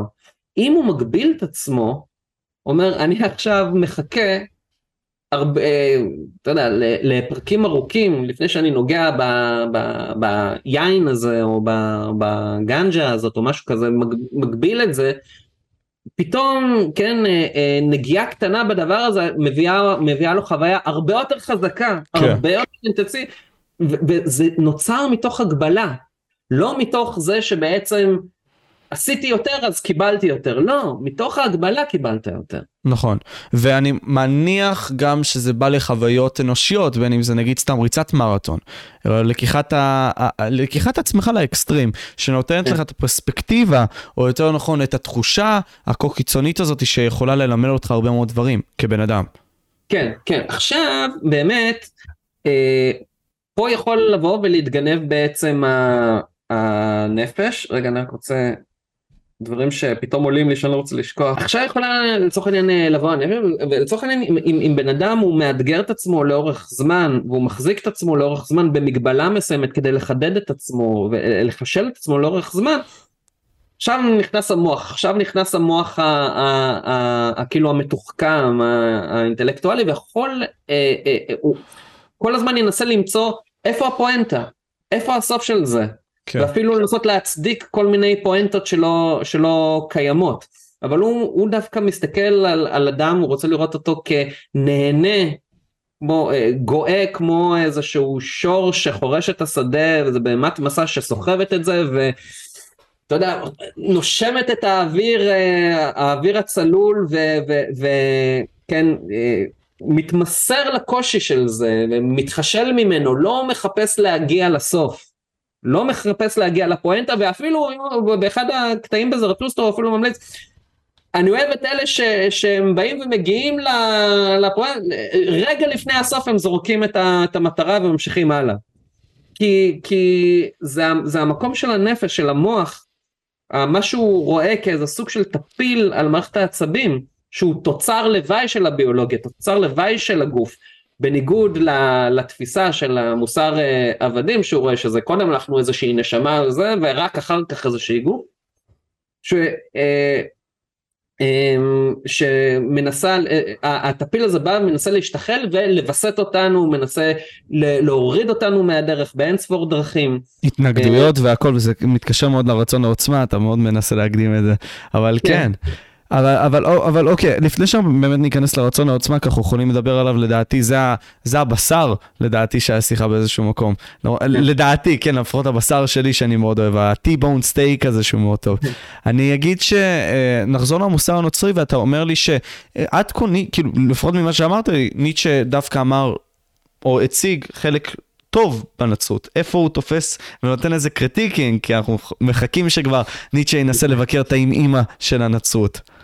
כן, כן, אז אה, דיברנו על, אה, אה, נגענו בזה לאורך, ה, לאורך השיחה בכל מיני מקומות, בכל מיני נקודות, אבל בגדול הסיפור הזה שבו הוא רואה בנצרות איזושהי דגנרציה, שאפילו גם של היהדות, כשהוא מסתכל, ב, ודרך אגב הדגנרציה הזאת אפשר לה, אולי לראות באמת מה, מה אחד ה... כמה מהמאפיינים בעצם של, ה, של הדגנרציה הזאת זה שביהדות אה, אתה יכול לראות שלאל יש כל מיני פנים, לא מנסים לסתור אה, חלק מהפנים שלו, לא באים אה, להגיד שהאל הוא רק חסד, הוא רק טוב, הוא, הוא רק חנון ורחום. יש לך גם כן אל שהוא, יש לו חרון אפו, שהוא אדוני צבאות, שהוא אל מלחמה, שהוא קיים כי בחוויה האנושית שלנו הדבר הזה באמת קיים. Uh, מעבר לזה, האל היהודי, והוא רואה בזה מעלה, הוא אל לאומי, הוא אל של עם מסוים, של לאום מסוים. לעומת זאת האל הנוצרי הוא אל אוניברסלי, הוא אל של כולם, הוא אל שלא מבדיל בין דבר לדבר. Uh, ואז באמת הוא רואה, uh, הוא, הוא טוען שה, שהדבר נוצר כמו מה שאמרנו קודם, כשמגיעים הרומאים, שהם אה, מגיעים עם איזושהי עוצמה מסוימת שמנכיחה עובדות בשטח, ושאותם אה, נוצרים לא, יש להם את, ה, את הקושי להתמודד מול, ה, מול הרומאים, ולכן אה, הוא קורא את חזון יוחנן, של יוחנן החוזה, של אה, קץ הימים, עם, ה, עם החיה הגדולה והשש שש שש וה, והזונה מבבל שרוכבת עליו והכל, איזשהו תיאור אפוקליפטי שבא להתנקם ברומאים בלי להתנקם בהם פיזית פה עכשיו, אלא אה, אה, מתוך המרמור ממציא איזשהו עולם אפוקליפטי שבו הרומאים הם המפסידים.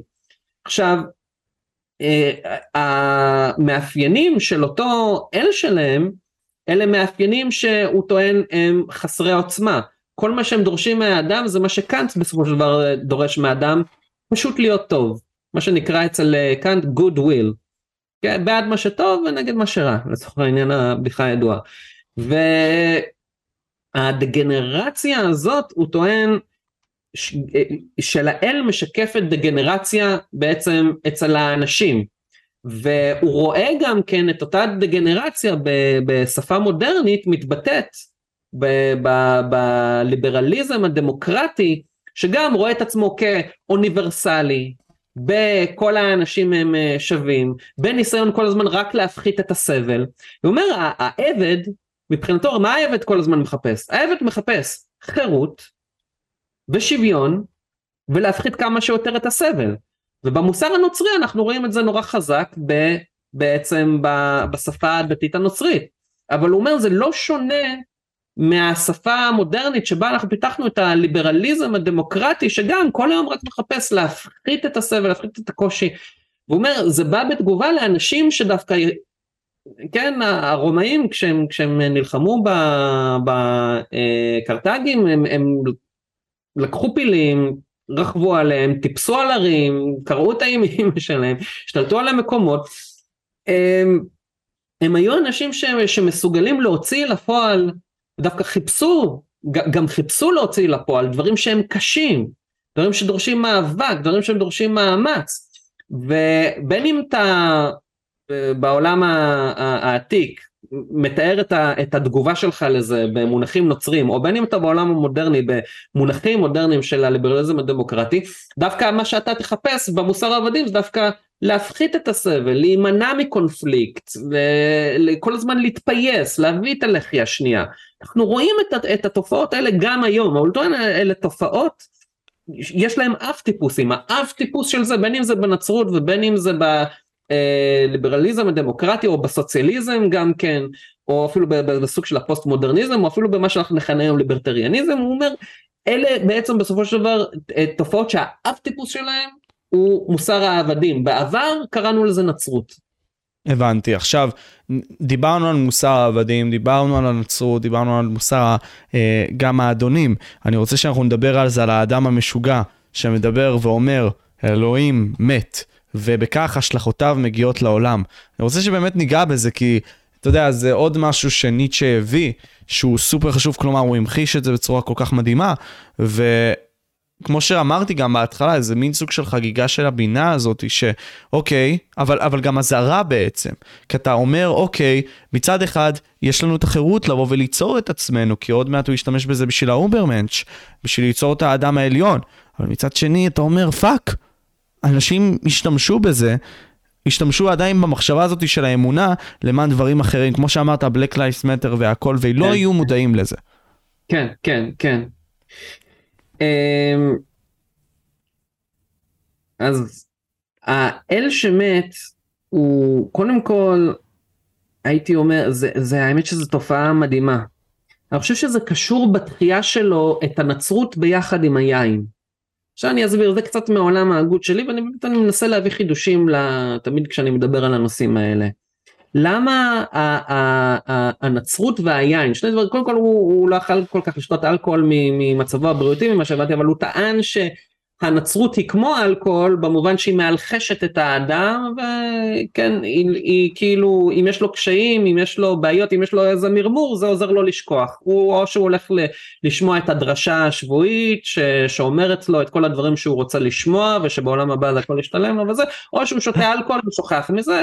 שני הדברים האלה, והנצרות היא באמת דת של יין, היא דת של אלכוהול. הרבה מהאלכוהול שאנחנו מכירים היום, אה, זה, זה דברים שהתפתחו על ידי נזירים במנזרים, וזה מסוג הדברים שהם היו עושים הרבה. אה, עכשיו זה לא מקרי. לאורך ההיסטוריה, אה, קודם כל האל המת כמובן ישו הוא אל שמת, כן, לפי התיאולוגיה הנוצרית, ישו הוא האלוהים עלי אדמות, אבל הוא אל שמת ונצלב. אבל זה לא סיפור חדש. לאורך ההיסטוריה אנחנו יכולים לראות הרבה סיפורים של אל שמת, בין אם זה אוסיריס המצרי, או דיוניסוס היווני שדווקא ניטשה מאוד אוהב, רגע, זה דת שהיא מאוד של יין, כן? הנצרות על גבי אותם סמלים פגאנים נכנסה ועם הסמליות הזאת פירשה מחדש והעריכה מחדש את הערכים של אותם תרבויות פגאניות. אבל העניין הזה של האל שמת הוא לא מקרי. אגב, פה למשל, ג'ורדן פיטרסון מבחינתי הוא פשוט, אה, הוא, הוא מבלבל בשכל, הוא מנסה לאנוס פרשנויות פסיכולוגיות לתוך מיתוסים שמעולם אף אדם לא פירש אותם ככה, לא ראה בכלל את הדברים האלה ככה, ומי שכתב את המיתוסים האלה בכלל, אני בספק אם, אם, אם, אם הפרשנויות הפסיכולוגיות המודרניות האלה היו שם. מה הייתה הכוונה האל שמת?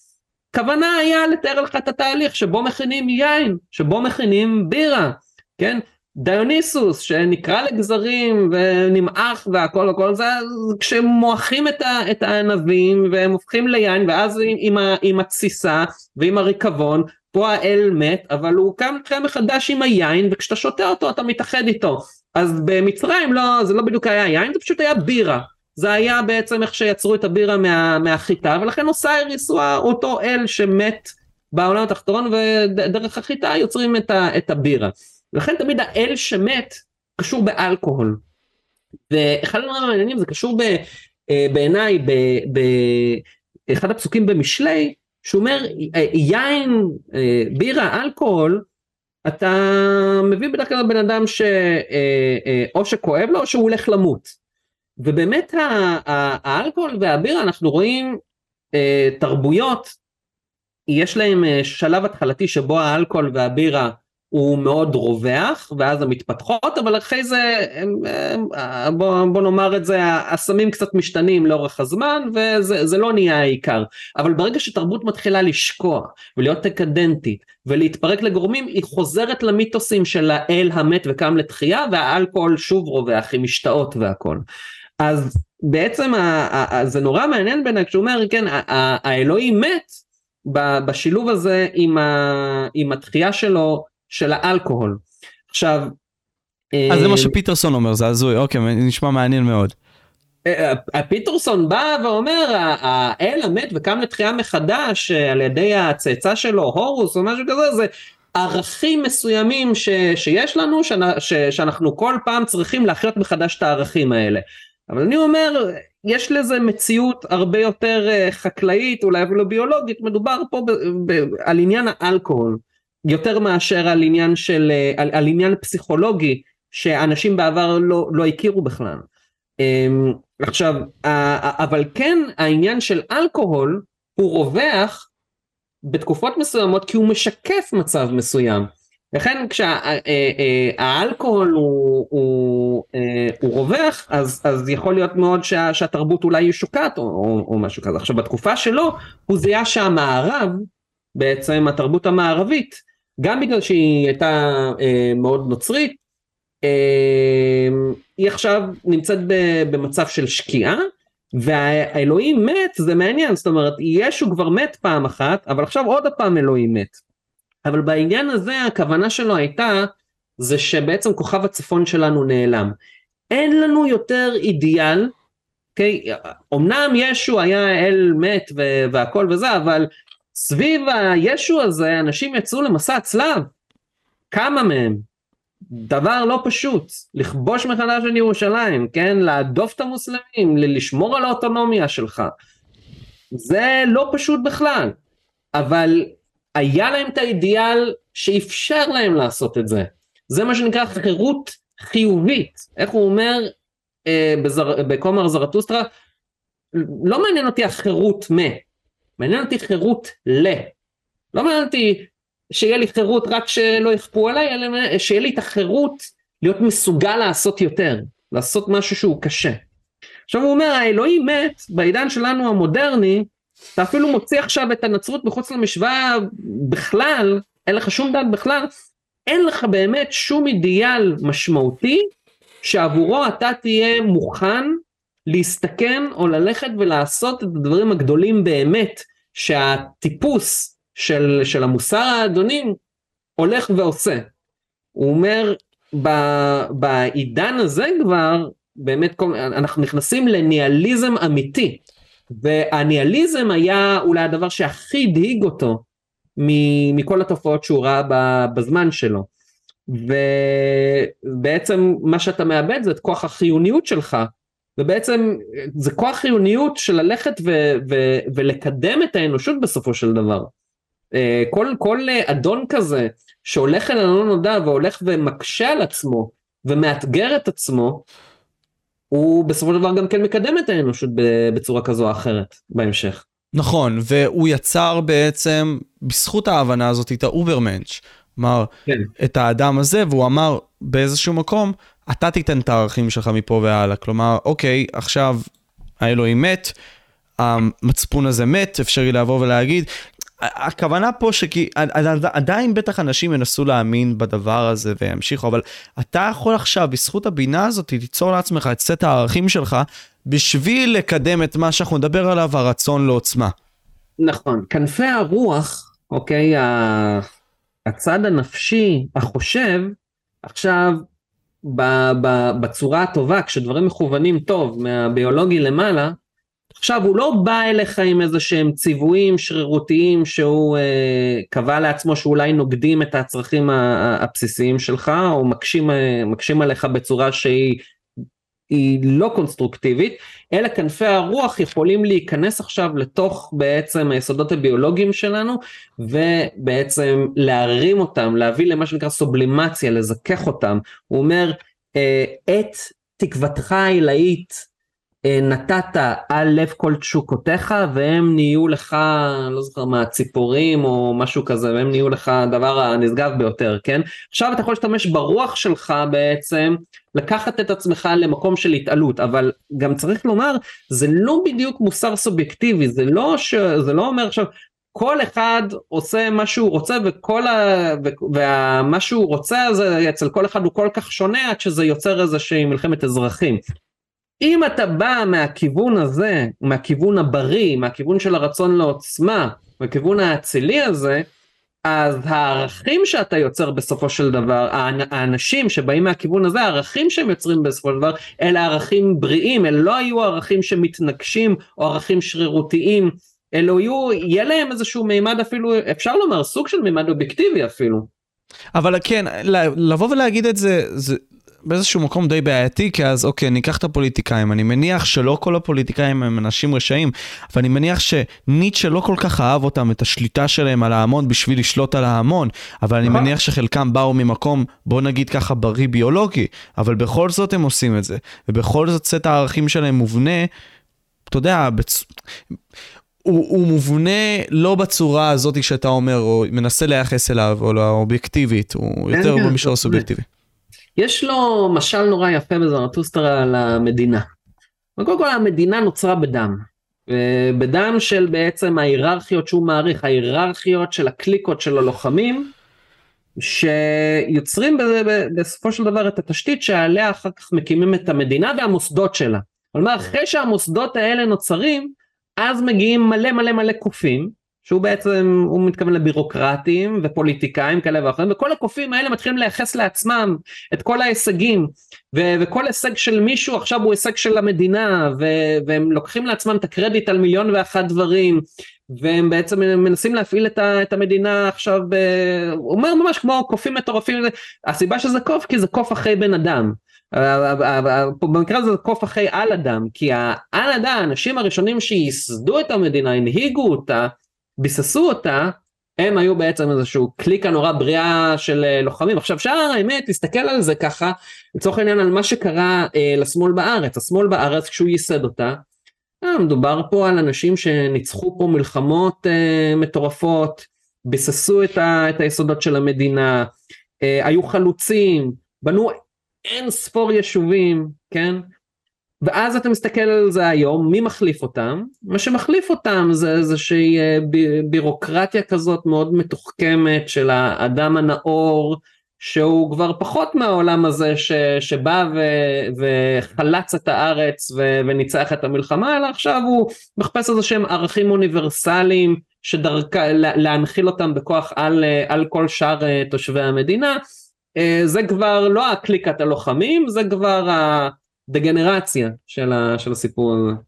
הדקדנס, אבל אני אגיד לך מה, אתה חושב שזה דגנרציה, אנחנו אפשרי להעלות את המושג הזה דקדנס, אבל אני, אני, אני אגיד מעבר, אז, אז מה זה אומר להיות איכותי? מה זה אומר ערכים איכותיים? מה זה אומר, אוקיי, עכשיו מילאת את, ה, את התוכן הביולוגי שלך במקסימום, ואתה בא עם תשתית טובה, מי אמר שבהכרח הפלט שייצא לך הוא איכותי? מה זה אומר בעצם פלט איכותי? זה, זה בדיוק uh, מה שבעצם, ופה שוב פעם, uh, אנשים uh, ישפטו לעצמם, אבל זה בדיוק מה שהמדע האורגני בא לומר. אותו פלט הוא כבר תוצר משני, הוא תוצר משני של היסוד הביולוגי שלך, ואם היסוד הביולוגי שלך הוא בריא, הוא טוב, הוא משקף את הרצון לעוצמה, אז גם הפלט יהיה טוב. בלי להיכנס עכשיו לפרטים של uh, למה זה מוסרי כי א' ועוד ב' שווה ג' אלא מתוך היסוד הביולוגי הטוב אז המוסר שלך יהיה טוב. אז גם ושוב אני בא וחוזר כי זה אחד היסודות המעניינים והטובים בהגות שלו אז גם הנדיבות תשרור. אתה לא תצטרך את הסוציאליזם את המערכת של המדינה לפזר את הכסף בכוח המס הכנסה הקופים יגיעו ויפזרו את הכסף אלא לא אתה תהיה כל כך שופע ומלא מעצמך שאתה יהיה בך מה שהוא מכנה העמידה הנדיבה, הדברים פשוט יזלגו מתוך, מתוך עצמך לתת ולעזור לאחרים. אתה תהיה מספיק מסופק. כן. והסיפוק כן. הזה יענים אותך. רגע, הופה. אז בואו נדבר אז על אותו Übermensch, כי דיברנו עכשיו על כל הרעיון הכללי של ליצור את הערך שלך, או יותר נכון דיברנו על הבסיס הביולוגי שלך שהוא יהיה איכותי, אה, טוב, מושרש טוב, בשביל הפלט המקסימלי או הפלט הטוב ביותר שייצא. עכשיו בואו נדבר על ה Übermensch, מה זה אומר בעצם אותו אדם מקסימלי, אותו סופרמן שנקרא? כן. אמ, אני, אני חושב שהוא גם, קודם כל יש פה יסוד קצת אוטופי. אה, דבר שני, וזה אחד הדברים המעניינים, האומרמן שהוא לא משהו קיים, הוא דבר בהתהוות. הוא לא האדם, אלא האדם שיהיה. זה מכניס את ה... קודם כל, אני חושב שהגישה הזאת, יש בה משהו שבא לנטרל את ה...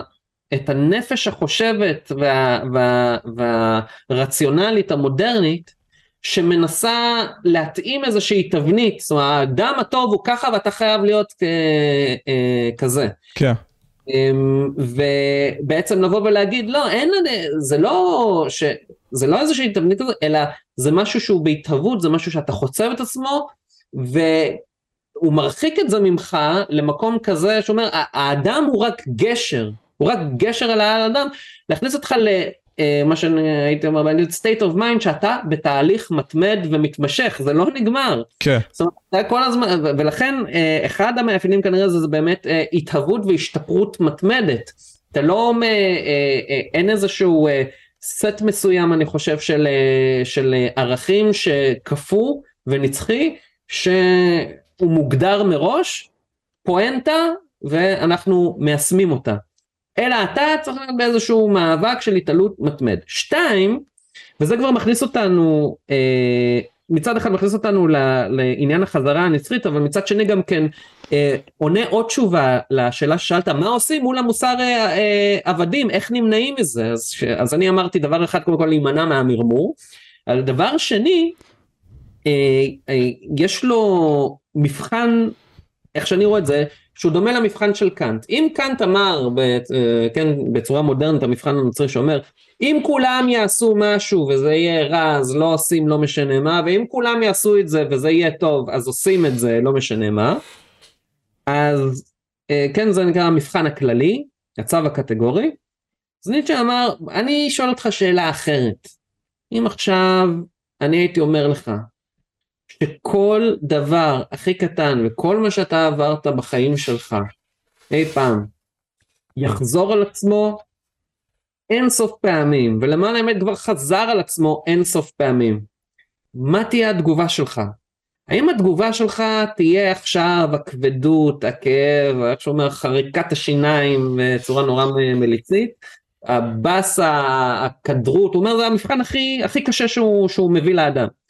או שאתה תקפוץ משמחה ותהיה ותגיד זה הדבר הכי טוב ששמעתי עליו. זה סוג של מבחן אחר, זה לא המבחן הכללי שאתה מכיל על אם כולם יעשו.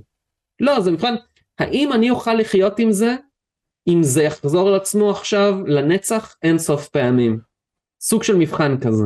וזה מעניין, אז זה אומר שבחירת החיים שלך אמורה להיות במטרה למקסם את עצמך, בכדי להיות המאושר הזה, בכדי לחייך כמו הסיזיפיס, אתה יודע, למרות כל הקושי, למרות הכל, לחייך. כן. כן, סיזיפוס, נכון, זה, זה מאוד דומה למשל שהוא אומר על האבן שזורקים תמיד אה, נופלת, הוא באמת מתכוון לסיזיפוס. אמ, אז, אז זה דרך, אה, אז ייתכן מאוד שהרצון לעוצמה או האן אדם הוא בן אדם שבוחן את הדברים בפריזמה הזאת. במקום פריזמה שהיא מה מתאים לכולם. איך אתה בוחן משהו שהוא כל כך אישי אה, ושלך? כש, כשניטשה אומר שאנשים הם כל כך שונים בפרטים כל כך אה, קטנים, איך אתה מתאים את זה? יכול מאוד להיות שזה המבחן שמחליף את המבחן של, אה, של קאנט. ובאמת הוא עושה כאן משהו בסופו של דבר, התפיסה המוסרית הזאת היא, היא, היא מהפכנית כמו שפרנסיס בייקון הביא את המהפכה במדע, שדחתה את הסילוגיזם האריסטוטלי שבא וניסה להבין את המדע על ידי uh, כמה ניסויים קטנים לבוא וליצור איזושהי מערכת לוגית שמסבירה את התחום שהוא חוקר גם אם זה לצורך העניין ביולוגיה הוא בודק uh, לצורך העניין כמה צפרדעים ואז הוא יוצר סט של אקסיומות ועכשיו האקסיומות האלה מגדירות את הכל לא משנה מה גם אם תראה משהו שהוא סותר אותם סותר את האקסיומות. כן? אומר, בא פרנסיס בייקון ואומר כל מקרה אנחנו נבחן במעבדה לכשעצמו ותמיד ננסה למצוא את הברבור השחור. לא משנה איזה מערכת רציונלית יצרת, תמיד יגיע ברבור שחור בניסוי עצמו, בניסוי האמפירי, ויפיל אותו. אז גם ניטשה בא ואומר עכשיו על מוסר. על, אין לך מה להסתמך פה גם כן כמו שהמדע הקודם הסתמך על, ה, על התפיסה האריסטוטלית של איזה שהם אקסיומות, כל מקרה ייחודי לכשעצמו, כל, כל אדם הוא ייחודי לכשעצמו, אבל איך אתה בוחן את זה? וכנראה אה, יכול מאוד להיות לפי המבחן הזה של החזרה הנצחית. אה, לפי המבחן הזה של האם אתה מרגיש קליל, האם אתה מסוגל לרקוד, האם אתה ממורמר או האם אתה כבד. מתחיל משם. ומעבר לזה, אנחנו דיברנו על סט הערכים הזה שהוא, יותר נכון החיים שמאוד משתנים, ותדמיין דוגמה כזאת, אוקיי, אם אני צריך עכשיו לדקור מישהו בשביל להציל חמישה אנשים שאין לדעת מה התוצאה שלהם, אולי זה הדבר הנכון לעשות, אבל לפי החוק של אה, קאנט, אני עכשיו אבוא ואשאל את זה, הוא יבוא ויגיד לא אל תתקור אותו, ואולי אחרי זה אני אתקר וכל שאר חמישה אנשים יתקרו. אז אתה יודע, אז כל המקרה הזה הוא בעצם בעייתי כשלעצמו, אבל מנגד לכך, אם אנחנו נסתכל על ניטשה עכשיו, ואתה יודע, יש את הערך הזה של אוקיי, אה, תגן על סובבים אותך, אולי, אולי זה ערך שאתה הצבת לעצמך, לא משנה מה, לא משנה איך, ו, וזה משהו שאתה תעשה, כי ככה, לא משנה עכשיו מה קורה, לא משנה מי בא מלפניך, ו, וככה אתה בונה תפיסת העולם שלך. כן, כן, שאלה מאיפה זה, זה נובע, אה, האם זה נובע מתוך האוטונומיה, מתוך הרצון לעוצמה שלך, או שזה מתוך איזה שהם אה, ציוויים בין אם הם רציונליים או דתיים אה, חיצוניים שהם אה, אפילו לא, לא קשורים לחיים היומיומיים שלך. עכשיו אמ, אני חושב שבתפיסת אמ, מוסר הזאת אמ, שוב הוא לא וזה מעניין הוא בסופו של דבר לא מגדיר איזה שהם דברים מאוד מאוד אה, הייתי אומר אה, מוחשיים. הוא, וזה למה הוא כל הזמן הוא, הוא צופה אל פני הפילוסופים והאנשים של העתיד ואל איזושהי אריסטוקרטיה רדיקלית שהוא מייחל לה, איזושהי שיטת אה, משטר שהוא מעדיף על פני הדמוקרטיה הליברלית, שהיא בסופו של דבר תביא איתה את, את אותם ערכים חדשים, אבל הוא קודם כל הוא מתחיל מה הייתי אומר מ... אה, מה שקורה תת קרקעית, מהמנוע, ואיך המנוע שלך מכוון בשביל שאנחנו נראה בסופו של דבר את הערכים האלה באים לידי ביטוי. עכשיו יכול, אה, הוא, הוא ראה כל מיני אנשים מסוימים, אני חושב אלכסנדר מוקדון או אה, ליאונרדו דה וינצ'י ואחרים, שהוא ראה בהם אנשים שהם לצורך העניין משקפים משהו מן העל אדם. אבל אה, אם אני אקח נניח מישהו כמו לאונרדו דה וינצ'י, מה, מה גרם, מה אחד הדברים שגרמו לו להיות, והאמת שאני רוצה לתת את הדוגמה הזאת כי זה, זה מראה כמה הוא היה, אה, כמה סילפו אותו וניסו לייחס אותו לנאצים ולאנשים גזעניים, הוא אומר, כל העניין הזה של, אה, באנגלית זה נקרא race mixing, ערבוב בין גזעי, שהגזעים מתמזגים אחד עם השני וכולי וכולי, לעומת תואר הגזע. הוא אומר, ככה בפסקה הראשונה זה נשמע וואלה הוא מאוד נאצי, הוא אומר זה יכול ליצור כל מיני מאבקים פנימיים כי הגזע הזה יש לו את, ה, את הביולוגיה הזאת ואת האינסטינקטים האלה והם יכולים לבוא בקונפליקט עם האינסטינקטים של הגזע הזה, זה, זה. אבל אנשים כמו ליאונרדו דה וינצ'י אה, או כמו עוד אה, דוגמאות אחרות שהוא מביא הוא אומר הם כשהם אה, הגיעו מתוך הערבוב הזה הגדולה שלהם הגיעה מתוך היכולת להתגבר על המאבקים הפנימיים האלה ולהביא לידי מקסום את, ה, את, ה, את כל האינסטינקטים האלה ביחד. הרצון לעוצמה הוא כמו סוג של מלך האריות בסופו של דבר, אם אתה מסתכל על כל החיות אה, בתחילתה של אה, מלך האריות וכל חיה מייצגת איזשהו אינסטינקט אחר, בא ועולה מלך האריות למעלה על ההר למעלה וכל האינסטינקטים כולם קוראים לו ברך ו, ומכוונים יחד כולם לכדי מטרה אחת.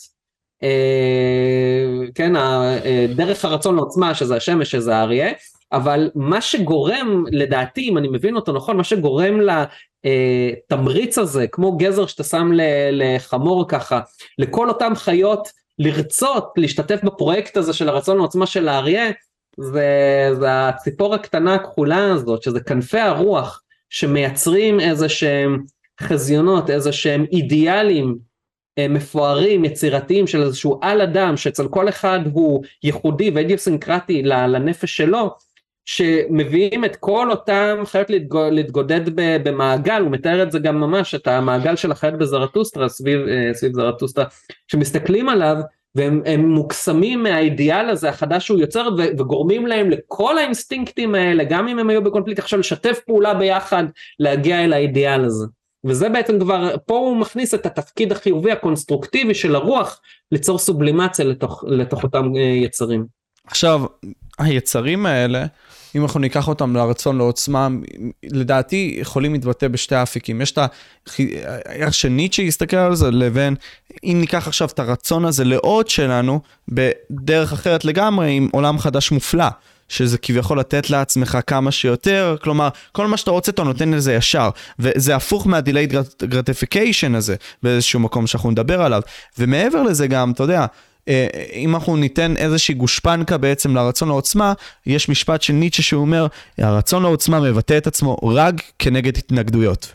אז אה, משם אנחנו נמשיך את השיח. הוא אומר, מה זה יפה? לראות משהו מתגבר על ההתנגדות של, הוא אומר, לא, my, what is beautiful, man is beautiful. אבל מה זאת אומרת, האדם הוא יפה, האדם שמתגבר על הקשיים, לראות אותו ממש כמעיין המתגבר, לראות את, ה, את הכוח מתגבר על אה, מכשולים.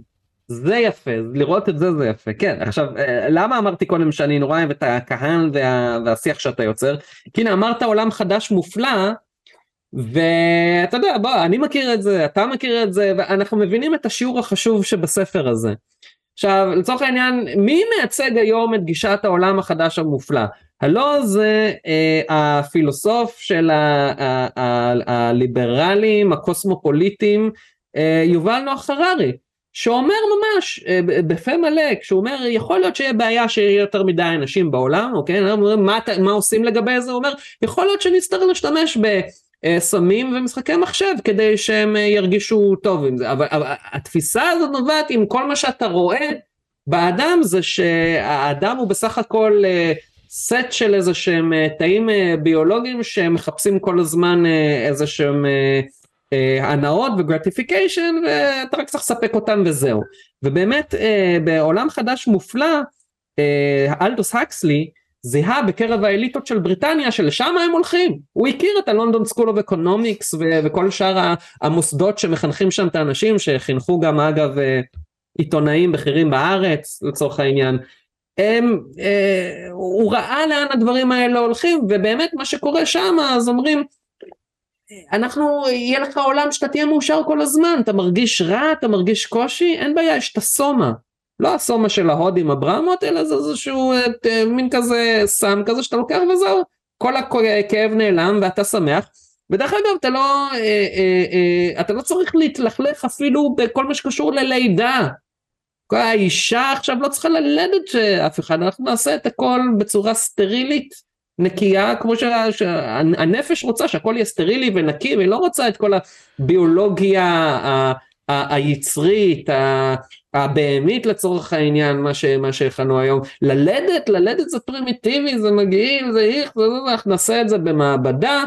אה, ואת הסיפוק המיני כל אחד יוכל להשיג כמה שהוא רוצה אם מישהו רוצה בלי שום התחייבות בלי שום כלום ולא רק זה גם כל הסיפוק של אה, בעצם אה, יצרים וסמים והכל יש לנו אין ספור מה שנקרא virtual reality מציאות מדומה כזאת ואחרים כן משחקי מחשב וסמים בסופו של דבר כדי שאתם רק תהיו כל הזמן פסיביים לא תצטרכו להתעסק עם הקשיים. והפרא בעולם חדש מופלא שמגיע מבחוץ, שהוא משורר, הוא אומר, מה, איפה הכאב, איפה התשוקה, איפה זה, איך אפשר לכתוב ככה שירים, איך, כן? אבל לא, הוא פרא, הוא סתם איזה אדם פרא. עכשיו, ניטשה אומר, האדם המודרני לחלוטין מוותר על כל מה שעושה אותו, א', עושה אותו אנושי, וב' נותן לו בעצם את, ה, את היכולת באמת להגיע לאיזשהו מעמד אה, אצילי. אה, אז אה, באמת מה שקורה בעולם חדש ומופלא גם זה אם הולכים על הכיוון הזה זה מה שאמרתי קודם אתה פשוט שוחק את מערכת העצבים. הלאסט מן הזה. כן האדם האחרון. עוד מאפיין מעניין של האדם האחרון אני חושב שזה נורא יפה שהוא עולה עליו זה שהאדם האחרון מסתכל אחורה על כל ההיסטוריה כל ההיסטוריה ואומר כל מי שחי עד היום היה פשוט פסיכופת רק אני שפוי. כי פעם היה עבדות פעם לא היה פמיניזם אה, פעם אה, לא היה, אה, אני לא יודע, כן, באתי להגיד טבעונות או משהו כזה, יכול להיות שכן היה בתצורות כאלה ואחרות, נניח שפיתגורס היה, אבל פיתגורס זה גם תופעה עירונית של תחילה, תחילתו של איזשהו דקדנס ביוון. להסתכל על כל זה אחורה ולהגיד, אז רק אני במאה השנה האחרונות, פחות או יותר, אני השפוי וכל שאר ההיסטוריה הם פסיכופטים מטורפים. כן, אה, דניס פרייגר שהוא בן אדם אה, מעניין, אני אוהב להקשיב לפעמים, הוא אומר אה, בדיוק על זה כתבו בפרשת נוח, שנוח היה צדיק בדורו. אתה צריך לשפוט אותו בהיסטורית, אתה לא יכול לבוא להסתכל על עצמך ולשפוט את הכל לאור, לאור, לאור איך שאתה, כן, בצורה אה, עם, עם הרציונליות שלך רואה את עצמך וחושב שאתה פתרת במשוואה את כל הבעיות של העולם, אתה הרציונלי, אתה המודרני, אתה השפוי וכל השאר עד היום היו חיות מטורפות שמתבוססים ביצרים שלהם. זה למה אני מאוד לא מסכים עם ארצות הברית באיזשהו מקום כשמורידים את הפסלים של ה... לכאורה המעבידים ובכללי גם נשיאים שהיו פ... בעבר שהיו להם עבדים. אה, חשוב לזכור אם אנחנו ניקח את, ה... את ארצות הברית של פעם גם לשחורים היו להם עבדים. האמנם לא היו הרבה אבל גם לשחורים היו עבדים ו... ופה זה לא נגמר אנחנו. אנחנו הם, אני מסכים איתך, אנחנו מנסים היום לנסות להצדיק את מה ש...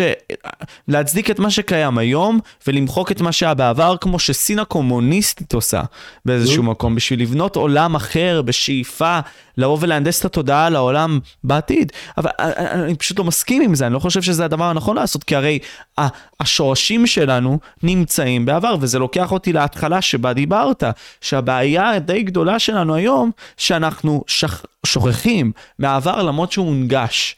כלומר, אנחנו כן. לא נותנים את המאמץ בשביל לקרוא אותו. אנחנו נותנים למומחים שיבואו וינגישו אותנו בשביל, ינגישו את הכתבים האלה בשבילנו, אבל אנחנו לא מנסים, למרות שיש לנו את האמצעים, למרות שחלקנו קוראים ספרים, אנחנו מעדיפים לקרוא את ה sound bites מאשר ללכת לעומק.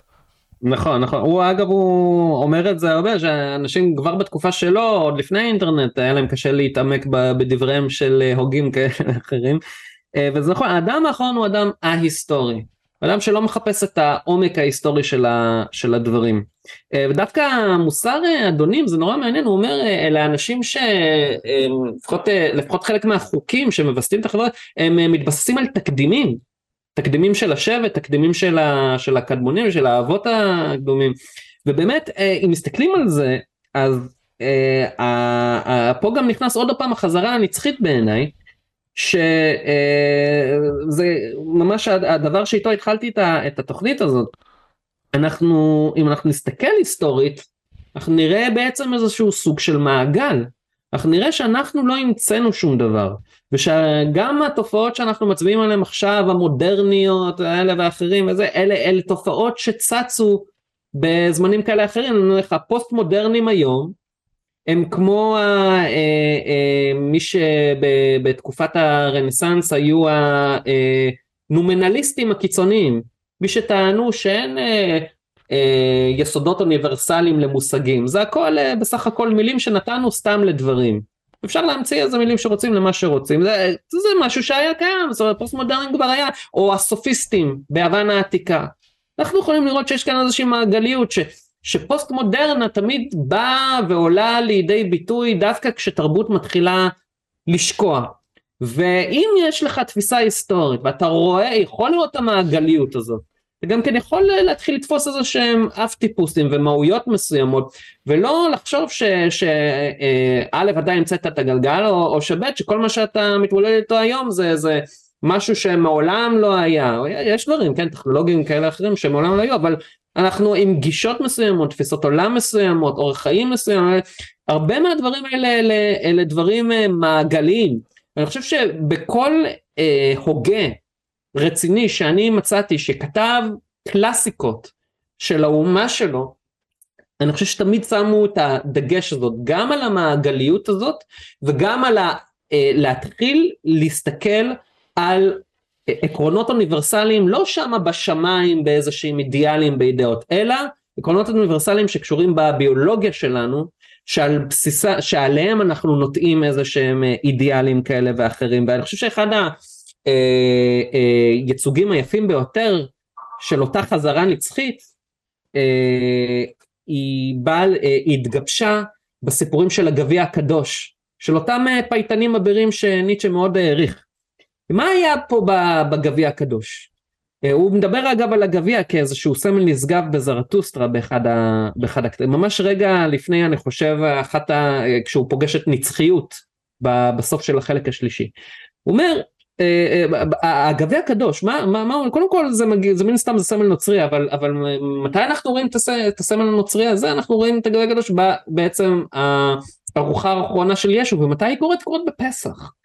ועם השנים הגביע הקדוש בעצם קיבל אה, בתצורת, בתפיסה האזוטרית שלו, בתצורה שלו, שזאת בעצם תצורת הזמן. הזמן הוא בעצם מעג, מעגלי בצורה הזאת שאתה עכשיו יושב למשתה עם האנשים הטובים אל מול כוחות האופל שמשעבדים אותך, אתה יושב למשתה הגביע הזה עכשיו אה, כשאתה שותה ביחד עם אנשים אתה בעצם לא שותה רק עם אנשים מסביב לשולחן שלך אתה שותה עם המעגליות של ההיסטוריה. אנחנו שותים את כוס היין בפסח ביחד עם אליהו הנביא ביחד עם משה ביחד עם כל הדורות שראו את עצמם כעבדים שיצאו ממצרים וגם באמת בסיפורי הגביע הקדוש זה בעצם מה שהם ניסו להגיד. אז לצורך העניין אה, בגרגנטואר פנטגרואל אחד מסיפורי הגביע הקדוש ההומוריסטיים והיפים ביותר שאני קראתי של צרפת של הרנסאנס של הוגה שהוא מאוד ניטשיאני בעיניי שמאוד אה, מדבר על העניין של הרצון. הוא מכנה את זה התלים ביוונית תלים והרצון לימים היה איזה אחד, אליסטר קראולי לקח את זה והפך את זה לשיטת אה. כן, אני, גם על זה אני יכול לדבר הרבה, אבל uh, בגדול הוא מתאר את זה במכשיר uh, ספרותי שנקרא הקרניבלסק. הקרניבלסק זה שאתה קורא את הסיפור לא עכשיו בצורה שיטתית כמו שניטשה גם כן לא כל כך אוהב שזה בעצם uh, טיעון אחרי טיעון או דבר קורה אחרי דבר אחרי דבר אלא אתה כאילו בקרנבל שבו קורים כל מיני דברים בו זמנית, בו הובות. אה, אה, מישהו צוחק שמה, משהו נשבר כאן, ההוא זורק איזושהי יחידה כאן, ההוא מוזג עכשיו את היין פה, ההוא לא טעים לו כאן, ההוא יורק על מלצרית, ההיא המלצרית אה, סותר, אבל, אבל זה לא שדבר קורה אחרי השני, זה הכל קורה בו הובות בו זמן, ומה הוא מתאר בתוך הקרניבלסק הזה של המשתה? הנה אחד מהאנשים אומר, או אני שותה כמו אביר טמפלר, למה? כי אני לא שותה רק עם האנשים פה עכשיו, ביחד עם האנשים שאיתם אני נלחם מול השעבוד של הפוסט מודרנים הנומנליסטים הישועים שנמצאים בסורבון. אני גם שותה עם הטמפלרים שנרדפו על ידי הכנסייה בו זמנית בו הורות כמו בסדר פסח אנחנו שאנחנו שותים עכשיו עם אליהו הנביא ובתפיסה הגלית הזאת זו תפיסה שסותרת את התפיסה ההיסטורית המודרנית אנחנו הנאורים כל השאר היו מטורפים עד היום. אז יש לי, לא אגיד קרטיק לתת, כן? כמו שאני פשוט אתן איזושהי הערת שוליים, ודיברנו על הביולוגיה ועל מקסום הביולוגיה בשביל תוצאות יותר טובות עם האדם הזה שניטשה רוצה ליצור, כי הוא ראה את זה בצורה אורגנית בעצם, נכון? לפי התרחישים האורגניים שגוטה בעצם אה, הציג. אז אני אומר ש... אתה יודע, בנימה לא אופטימית, וזה טיפה יוצא מהגדר של ניטשה, שדווקא אני חושב שהחברות, כדוגמה, אתה יודע, החברות הגדולות הקפיטליסטיות, השולטות, יותר נכון, השולטות עלינו, יודעות לא מעט על הביולוגיה שלנו, על הפסיכולוגיה ועל איך אנחנו עובדים. ופה אני אומר שאין באמת דמוקרטיזציה של המידע שלנו, של המדע, כי למרות שכן יש לנו את האפשרות לבוא ולחקור הכל, אבל זה לא באמת מונגש. כלומר, הנגשה מבחינתי זה לראות את זה בחדשות. הנגשה מבחינתי זה באמת במקומות המרכזיים של בני האדם לבוא ולצפות בזה. אה, אחרת, אתה יודע, זה כמו שנגיד סתם מוטל על כולם לשלם מס הכנסה, אם היו מיידעים את כולם על איך אנחנו עובדים, אולי היינו ממקסמים את עצמנו כמין אנושי, אבל זה לא, זה לא העניין. אה, לא מנסים לידע אותנו, כי זה לא רווחי. ובאיזשהו מקום זה די, אה, די אה, מעציב באיזשהו מקום אותי, כי אני אומר לעצמי, אוקיי, יכולנו, במידה ואנחנו באמת נשים את כולם בערך כזה כפס יצור על הביולוגיה שלנו, לידע איך אנחנו עובדים והכל, אולי ייצור משהו הרבה יותר טוב, אולי עולם יותר טוב, אבל הוא לא רווחי מספיק. קודם כל, זה נכון ש...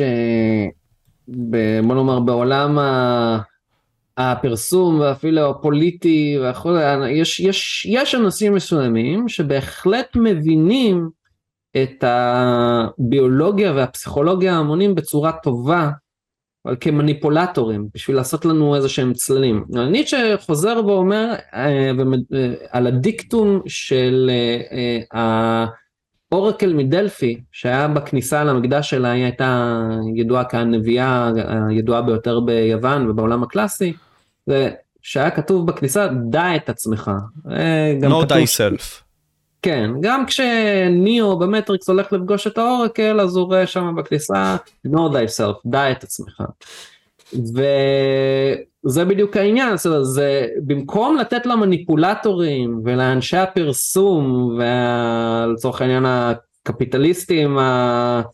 ה... לצורך העניין שבאמת הם, כל מה שהם עובדים עליו זה רווח ואיך לעשות מניפולציה בשביל הרווח, ברגע שהוא מכוון את זה למקום של דע את עצמך, אומרת אל תיתן לאנשים אחרים לדע להכיר את עצמך יותר טוב משאתה מכיר את עצמך.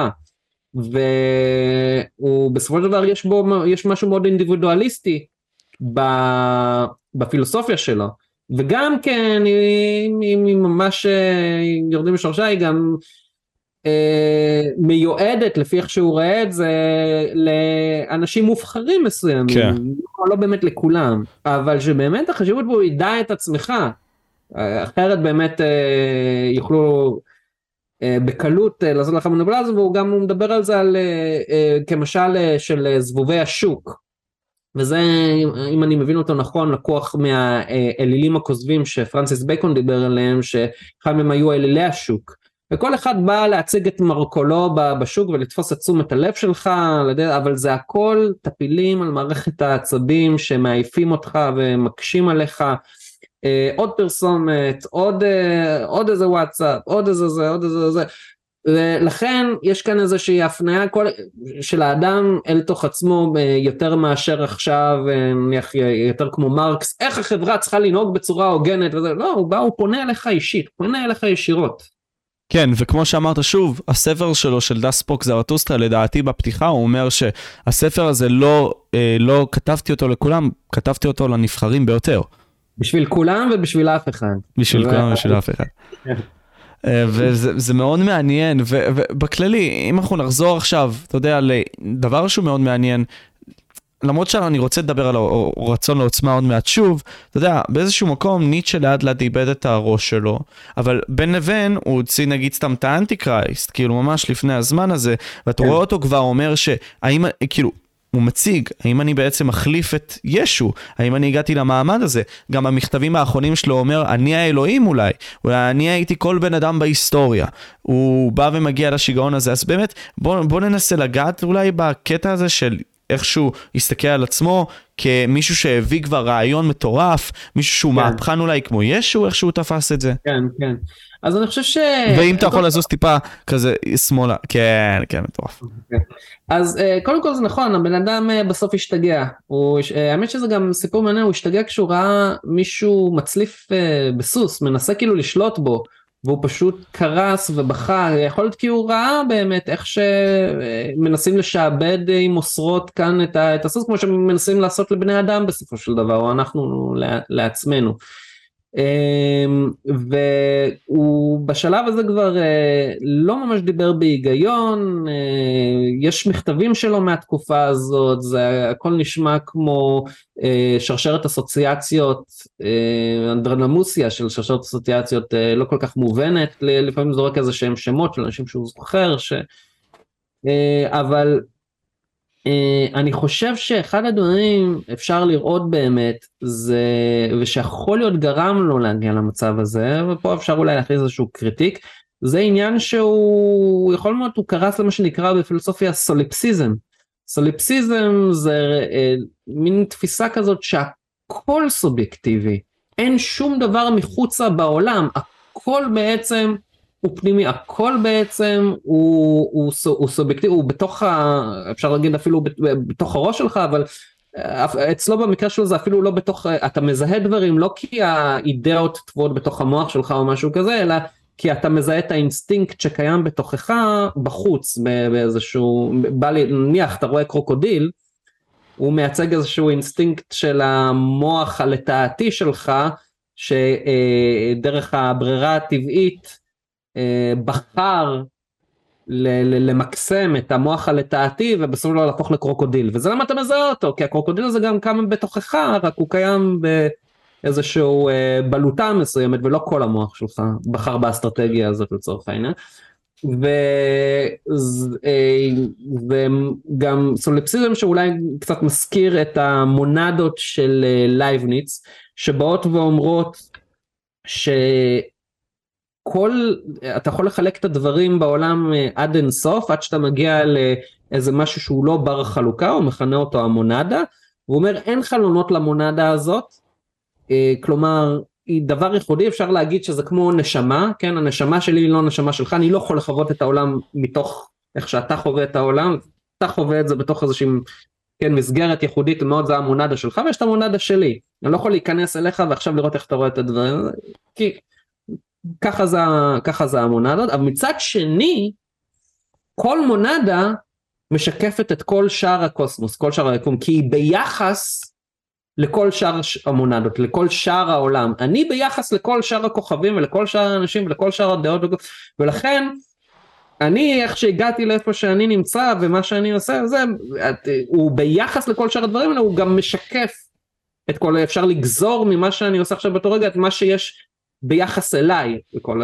ולכן אולי אני יכול אולי אה, אם אני מנסה להיכנס לראש המשתגע שלו שפתאום אומר אני כל האנשים אני כל הדברים בעולם אני אולי אלוהים אני כל זה, זה כי אולי הוא, הוא קרס לתוך איזשהו סוליפסיזם וחשב שהכל הכל הכל זה רק מה שקורה בתוך, ה, אה, בתוך העולם הפנימי שלו בתוך העולם הסובייקטיבי שלו ושמשקף את כל שאר העולם שהוא כבר הוא התחיל להתבלבל או, או, או לא, לא להבין כל כך וגם ה, ה, בעצם אה, הטלת ספק המאוד אה, נוקשה שלו ב, בשפה וביכולת לחשוב אני, בסופו של דבר יכול להיות שגם גרמו לו לקרסה אבל צריך, צריך רגע אה, אולי היית רוצה לחדד בפילוסופיה שלו כשהוא מגיע לעולם החושים לעולם הלוגיקה החשיבה הסיבתיות והדברים האלה אז אמ, זה נכון שהוא אומר קשה למצוא איזה שהם יסודות שמצדיקים את התפיסה הזאת. האם יש סיבתיות? האם אני יכול לסמוך על החושים שלי? כן זה בעייתי אבל זה הכלי הכי טוב שיש לי כרגע. למה? הברירה הטבעית בסופו של דבר הברירה הטבעית זה מה שהביא אותנו עד הלום, זה מה ששרד את הברירה הטבעית. כרגע אנחנו אה, הסתמכנו על זה ככלי וזה כרגע הכי טוב שיש לנו. לכן אני לא כמו האדם ההיסטורי הזה שאומר אה אני לא יכול לסמוך על אה, שום דבר מהדברים האלה אני סקפטי לגבי הכל או כמו דיוויד יום אלא מתוך הברירה הטבעית וזה זה כרגע הכי טוב שיש לי. וכן, ממשיכים את התהליך הזה. אבל בסופו של דבר כנראה מה שקרה זה שבאמת הוא קרס לסוליפסיזם הזה, קרס לתוך עצמו, לא, לא ראה כבר שום דבר מחוצה לעצמו. כן, אנליזינג הזה בנוסף עם מה שאמרת, יכול מאוד להיות, זה מעניין, כלומר, הוא חקר את עצמו, ואתה יודע, זה, הוא כבש שטחים בתוך עצמו, ועשה כן. את זה כמו מעט האנשים לדעתי בהיסטוריה האנושית, שגרמה לו לדבר הזה, זה משהו שיונג דווקא אומר, ואתה יודע, כשאתה מגיע למקומות האלה, אולי חצפת יותר מדי והגעת למקום שלא היית צריך להגיע אליו בכלל בתור אדם. כן, זה, זה גם הבדידות. עכשיו הבדידות מ, אה, הוא, אתה יודע, מבחינתו האנשים האצילים, האנשים שמסוגלים להתבודד באמת, אה, אבל יכול להיות שהוא לקח את זה למקום מאוד מאוד קיצוני, כבר לא היה לו אה, איזה שהם נקודות ייחוס ל, לראות אם הוא מאורגן. יש את הבעיות שהיו לו גם כן נניח עם, עם נשים, היה לו את הבעיות הבריאותיות שלו, כן. הוא היה חייב כל הזמן לחיות באיזשהו לחץ סביר מסוים בערים, אחרת הוא היה סובל מכאבי ראש אה, יוצאי דופן. נכון. כמובן זה דרש ממנו התגברות מתמדת אה, כל הזמן אבל אני חושב שכל זה ביחד יצר את הסערה המושלמת לגרום פשוט בסופו של דבר להשתגע. כן אם אה, ניתן עוד מספר טענות הוא היה חסר אהבה ואם אני אצטט it hurts me frightfully that in these 15 years not one single person has discovered me has needed me has loved me והוא גם דיבר על כל העניין הזה של להיות לבד. How rarely a friendly voice reaches me. I'm now alone, absurdly alone, and for years not, uh, uh, not a word of comfort, not a drop of feeling, not a breath of love.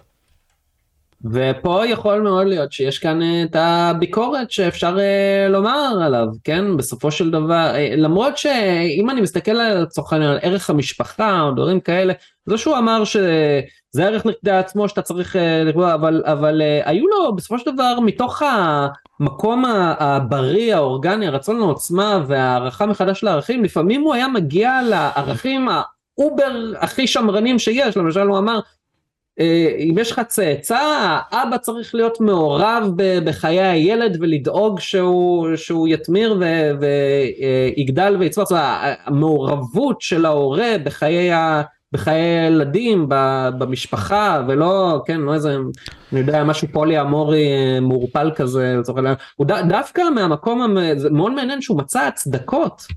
מתוך מקום מאוד רדיקלי שמעריך מחדש את כל הערכים, פתאום מצא הצדקות לערכים מאוד, אה, הייתי אומר, über שמרניים לפעמים.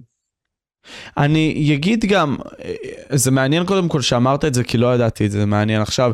אה, עם כל הערכים ה über über האלה, שהוא ניסה לבוא וליצור בדמות הזאת, אני אגיד, לדעתי, עם הקריסה שלו, איזושהי טענה מעניינת שאני חשבתי עליה, שהוא אמר, אוקיי, אני לא הייתי אנוכי מספיק בשביל לוותר על יצירת העולם. אוקיי? אז לדעתי, אתה יודע, עם über, עם ה Übermensch, כולנו הופכים להיות היוצרים של העולם שלנו באיזשהו מקום.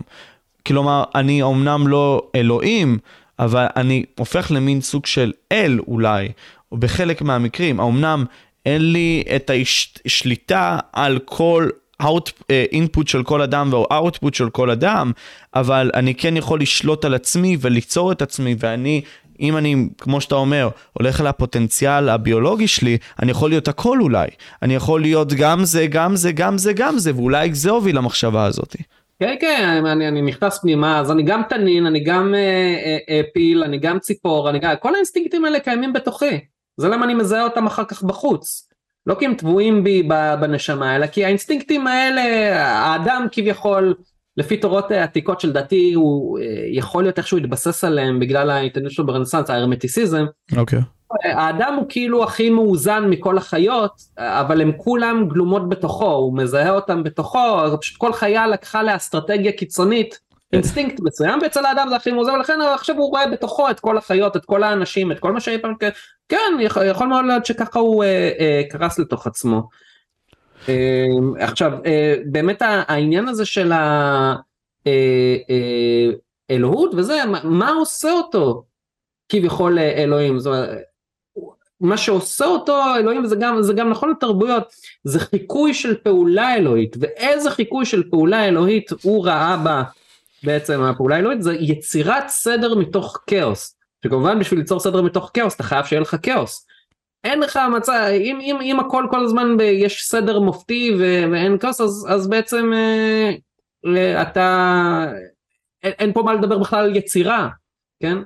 אה, ולכן אם אתה יוצר סדר מתוך כאוס, מתוך איזשהו מאבק, אתה חיכית את הפעולה האלוהית וזה מה שיוצא ממך משהו כן עם איזה אה, אה, אה, ניצוץ אלוהי מסוים כן?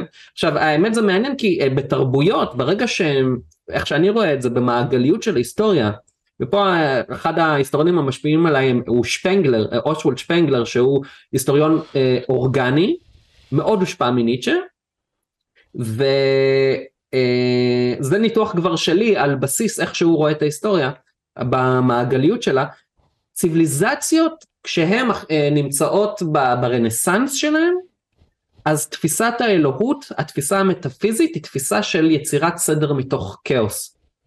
אה, לפני זה כל מה שיש לך זה לא כאוס אבל זה הכל טבע, אין, אין יותר מדי כניסה של תודעה אנושית. אחר כך נכנסת תודעה אנושית שיוצרת סדר בתוך הכאוס, אחרי זה בתחילת הדקדנס הסדרים האלה נהיים קפואים, אין יותר כאוס, יש רק סדר, ואז מתחילה הקריסה. אמ, אמ, חזרה כאילו איזשהו רצון איזושהי הרגה לחזור רק לטבע רק ליצרים רק הפעם אתה לא עושה את זה כי אתה קרוב לטבע אתה עושה את זה מתוך העיר אז כל היצרים הסאדו-מזוכיסטים האלה של במקום לצוד או דברים כאלה אתה הולך ל dungeon לחוות סאדו מזוכיזם, כן? זה כבר דקדנס. אה, אבל הסדר מתוך כאוס הוא המאפיין של תרבות שהיא ברנסאנס שלה, שהיא יוצרת עכשיו את ההיררכיות הראשונות שלה. אה, זה גם, אה, פה פיטרסון כבר כן צודק, פה כבר יש לך הרבה סרוטונין. לא, יש לך הרבה מאוד סרוטונין, ואתה יודע, נחזור אז לרצון לעוצמה, זה ניטשה מסכים עם ארקליטוס ואומר, I see nothing other than becoming. ו- mm. ואנחנו עוד פעם הולכים להיבט הזה של אוקיי, אתה צריך כל הזמן to overcome, דיברנו על overmensch, overmensch, כן. אז, אז כל פעם, זה נראה לי לאן זה מתקשר עם הרצון לעוצמה, זה לא בהכרח לשלוט על אנשים, כמו שפשוט להתקדם כבן אדם ולנצח בתוך עצמך מאבקים ולהתגבר קדימה ולהמשיך את המומנטום הזה קדימה, כדי ליצור אולי דברים יותר טובים. מי שלא יהיה מסוגל להישמע לציווי של עצמו, יישמע לציוויים של אחרים. זה אחד מהמשפטים היפים שהוא אומר. אמ, חד, חד משמעית. אמ, הייתי מוסיף אולי עוד משהו שאני חושב שהוא אה, אה, טוב בפילוסופיה שלו, שאולי אנשים יכולים אה, אה, להשתמש בו כאיזה כלי או, או לחשוב עליו, וזה הצחוק. אחד הדברים שבעיניו הם סימפטום של אורח חיים של רצון עוצמה שהוא בריא, הוא בעצם היכולת לצחוק. וזה מין כזה צחוק קוסמי שכל פעם שהוא, זה קשור בהתגברות, כל פעם שהוא מתגבר על איזשהו אה, מפלצת או איזושהי בעיה אחרת בזרטוסטרה, ההתגב... הוא חותם את ההתגברות הזו באיזשהו צחוק, צחוק קוסמי, הופך את העניינים פתאום לאיזשהו קומדיה. עכשיו, הוא אומר עד, עד אליו, או לא יודע אם עד אליו, אבל בדרך כלל מה שרווח, אם אתה מסתכל על יוון העתיקה, זה הטרגדיה. ואם אתה מסתכל, שאגב הוא מאוד העריך את הטרגדיה בתחילת דרכו ב... באופן וטרג'די, והוא דיבר על זה לא מעט. כן, כן. ועם הנצרות אחר כך עם האל המת ישו שאומר זה מאוד מאוד מאוד טרגי מאוד מאוד מאוד עצוב. ובאמת אם אתה מסתכל גם כן לא רק על העולם הקלאסי גם אחר כך ימי הביניים ובכלל תמיד הטרגדיה נחשבה בתור היצירה המפוארת בעצם בתור ה... היצירה ברמה הגבוהה והקומדיה היה נחשב כזה משהו נחות יותר נמוך יותר. אבל זה בדיוק ה- ה- היכולת של האדם לבוא ופתאום לשנות רגע את התפיסה. אה, יכול כמעט כל דבר טרגי שקורה לאדם הוא קודם כל זה נורא מתאים לאפש היוונית בעיניי בגלל שהנפש היוונית רואה חושבת שכל אין אה, ממש סדר מתוך כאוס אה, לא לא ביוון הארכאית יותר ביוון הקלאסית הכל סימטרי הכל מסודר הכל הכל, אה, איך זה נקרא, אה, גיאומטרי, אה, ולכן אם קורה איזה משהו ששובר את זה וזה, זה מאוד טרגי, זה מאוד, ו- ואצל אנשים כשאיפה שה- שהרציונליות וה- והלוגיקה הם, הם, הם, הם יסוד חזק יותר מהביולוגיה, אז, אז יש איזושהי ציפייה שגם העולם נוהג ככה, העולם צריך להיות מסודר, העולם צריך להיות אה, אה, אה, סימטריה, העולם צריך להיות משוואה שעובדת, ולכן אם, אם, אם, אם, אם עכשיו אני עומד בפקק או משהו כזה וזה לא הולך, אז, אז יש פה אי סדר, זה, זה, זה, זה טרגי, זה לא, לא ככה העולם, זה לא פייר, זה לא... אה, אבל לעומת זאת, כאילו התפיסה דווקא שאם אתה, אם אתה לוקח כ, כמובן מעולה, אה, מאליו, שבעצם העולם הוא אנטרופיה, העולם קודם כל ביסודו הוא כאוס, שאתה אמור ליצור בו סדר, זה לא, הסדר הוא לא נתון, סדר הוא משהו שאתה צריך בזיעת אפיך ליצור, להביא, אז גם זה מביא לך איזושהי אה, תפיסה יותר קומית של הדברים, כי פתאום כל הדברים הטראגיים האלה הם לא הפרה של הסדר הקיים, אלא זה הקומדיה שקורית בדרך, זה, זה טבע העולם.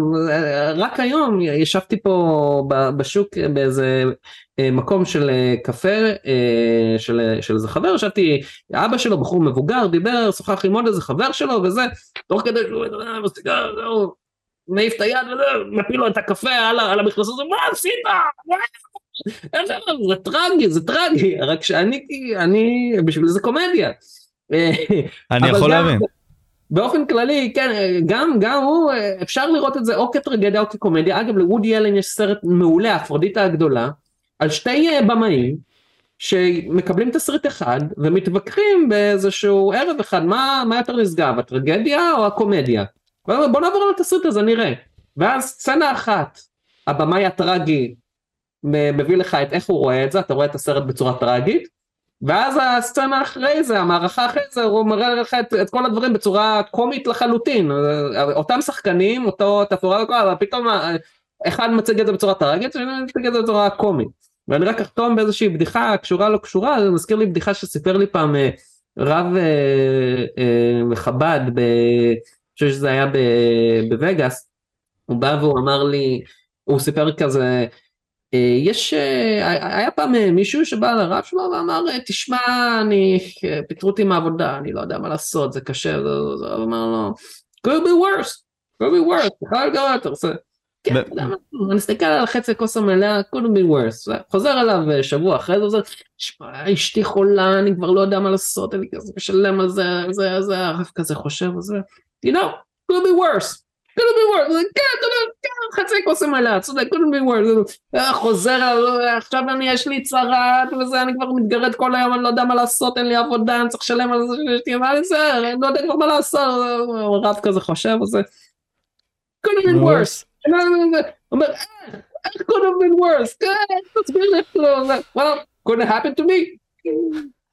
אבל אתה מבין, כאילו, זה באמת משהו שאני כל כך לוקח מניטשה, אחי, וגם אני עכשיו אחתום, כאילו, עם כל העניין הזה, אני אומר, אתה יודע, כל מה שיקדם את העלילה שלך קדימה, אולי זה הדבר הנכון לעשות. כלומר, אם אתה עכשיו רוצה להיות הבן אדם הכי טוב, או הממקסם, או ווטאבר, גם מכישלון אתה צריך לנצח, וגם מניצחון אתה צריך להמשיך לנצח, ו- וזה בדיוק זה. כלומר, גם כשחרא קורה, תמצא טוב בחרא.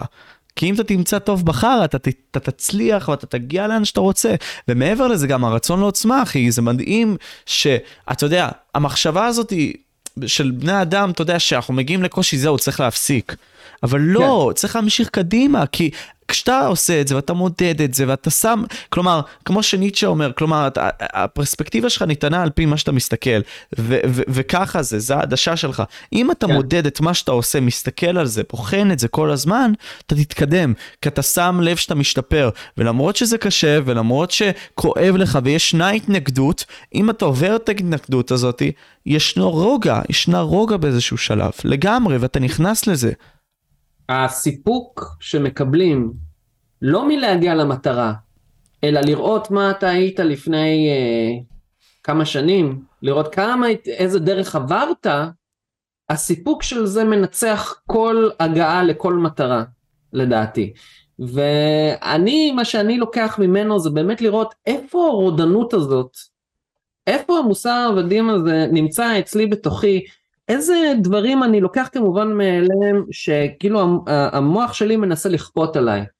האם הוא כל הזמן מנסה למצוא, אה, אה, לראות אם הגעתי לאיזושהי מטרה, האם אה, כל, הסדר הקיים יצר איזושהי קונספירציה כנגדי וכל טעות או משהו שנופל בדרך זה הפרה של הסדר הקיים, האם חוסר השוויון, חוסר הצדק, האם אלה דברים שהם באמת חייבים להיות מהותיים או שזה פשוט אלף פיקציות של המוח שלי שמנסה לכפות עליהם מוסר עבדים. ומה שחשוב בסופו של דבר זה באמת היכולת התמדה, בסופו של דבר כן, הרצון לעוצמה. ההתמדה והעוצמה, ואני אגיד שזה בסדר גם שאנחנו עדיין לא שם. כלומר, אני עדיין בעדר, אני עדיין בעדר, אני עדיין אה, בחלק מהדברים, כן? עדיין אה, במוסר העבדים, אני עדיין שם, אנחנו עדיין שם בחלק מהדברים, כן? השאיפה היא, כמו שאתה אומר בעצם, כל פעם לכ... עוד, עוד יותר להתקדם, עוד יותר. ואני אוסיף לזה, זה עוד יותר לכבוש את עצמך. כי אם אתה תכבוש את עצמך, אתה תתקדם קדימה, אבל לשים לב לזה. ובאמת כן, להזכיר לך את זה. וזה טוב מה שאתה אומר, כאילו, אני עצמי לא שם, אני עצמי ככה, הוא אומר, מעולה, אתה בוז לעצמך, זה טוב, אתה לא עכשיו אה, כמו האדם האחרון שאומר, אני הנאור שהבין הכל, כל מי שהיה, אה, כן? לא, אתה לא פחות שפל, תמיד, יש לך מה לחצוב מתוך עצמך. ובאמת יש, יש, בוא נאמר המסר האופטימי, יש זהב לגלות בתוך עצמך ששווה את המאמץ הזה לאורך זמן. נכון, והיצירת האומנות שלך נשלמת לדעתי או, או מסתכמת כאשר אתה כבר הולך מהכדור הזה. כי שם לאנשים יש את האפשרות לבוא ולראות את הכל ולהסתכל וליהנות או לא ליהנות מהיופי שיצרת אחי. ותשמע, כן. יצרנו פה יצירה נחמדה. שעתיים כן. ועשרים, כולה. כן, כן, כן, האמת שאני נורא נורא שמח על זה, כאילו, מה זאת אומרת התכוננתי, לא רשמתי דברים שאני אגיד או משהו כזה, פשוט אה, פתחתי קצת, קראתי שוב, וזה, ואמרתי, זה ייקח אותנו לאן שייקח. כן, ואני חושב שנתנו הרבה מאוד ערך לבן אדם שהוא לדעתי סופר חשוב לבוא ולקרוא אותו, וזאת השאיפה, אתה יודע, בערוץ הזה ש... עם הקהל שיגדל ועם ההתמדה שלי, אתה יודע, ליצור מין סוג של קהילה, שאנשים שרואים את האנשים הכי משפיעים בעולם, ואני מדבר עכשיו בהיסטוריה גם, ולנסות ללמוד מהם, ואתה יודע, להבין כן. אותם בשביל להתקדם קדימה. כי היום, אתה יודע, מעטים קוראים ספרים, או ביחס. כאילו, קוראים ספרים, אבל אתה יודע, לא יודע אם אתה חווה את זה, אבל זה יותר קל לראות את הסרטון ביוטיוב שהוא מתומצת ומקוצר, כן, אבל אתה לא באמת יודע מי זה, מי עשה את זה. ואז אתה לא כן. ביקורתי, אז אתה כאילו עדר. זה לא טוב. כן, במדעי הרוח היום אה, בעיקר אנשים מכירים לצורך העניין ניטשה דרך סיכומים, הם לא באמת ישבו וקראו אותו. אמ, ובהחלט אני ממליץ לפתוח את הקלאסיקות, וזה זה גם ספרים טובים, זה לא, הם לא סתם קלאסיקות, אה, בהחלט. יאללה מלך, נתת פה עצה מדהימה לקרוא את הקלאסיקות. אני הייתי פה, משה פבריקן, זה היה אלעד פרסמן הגדול, והיינו פה חבר'ס. ביי!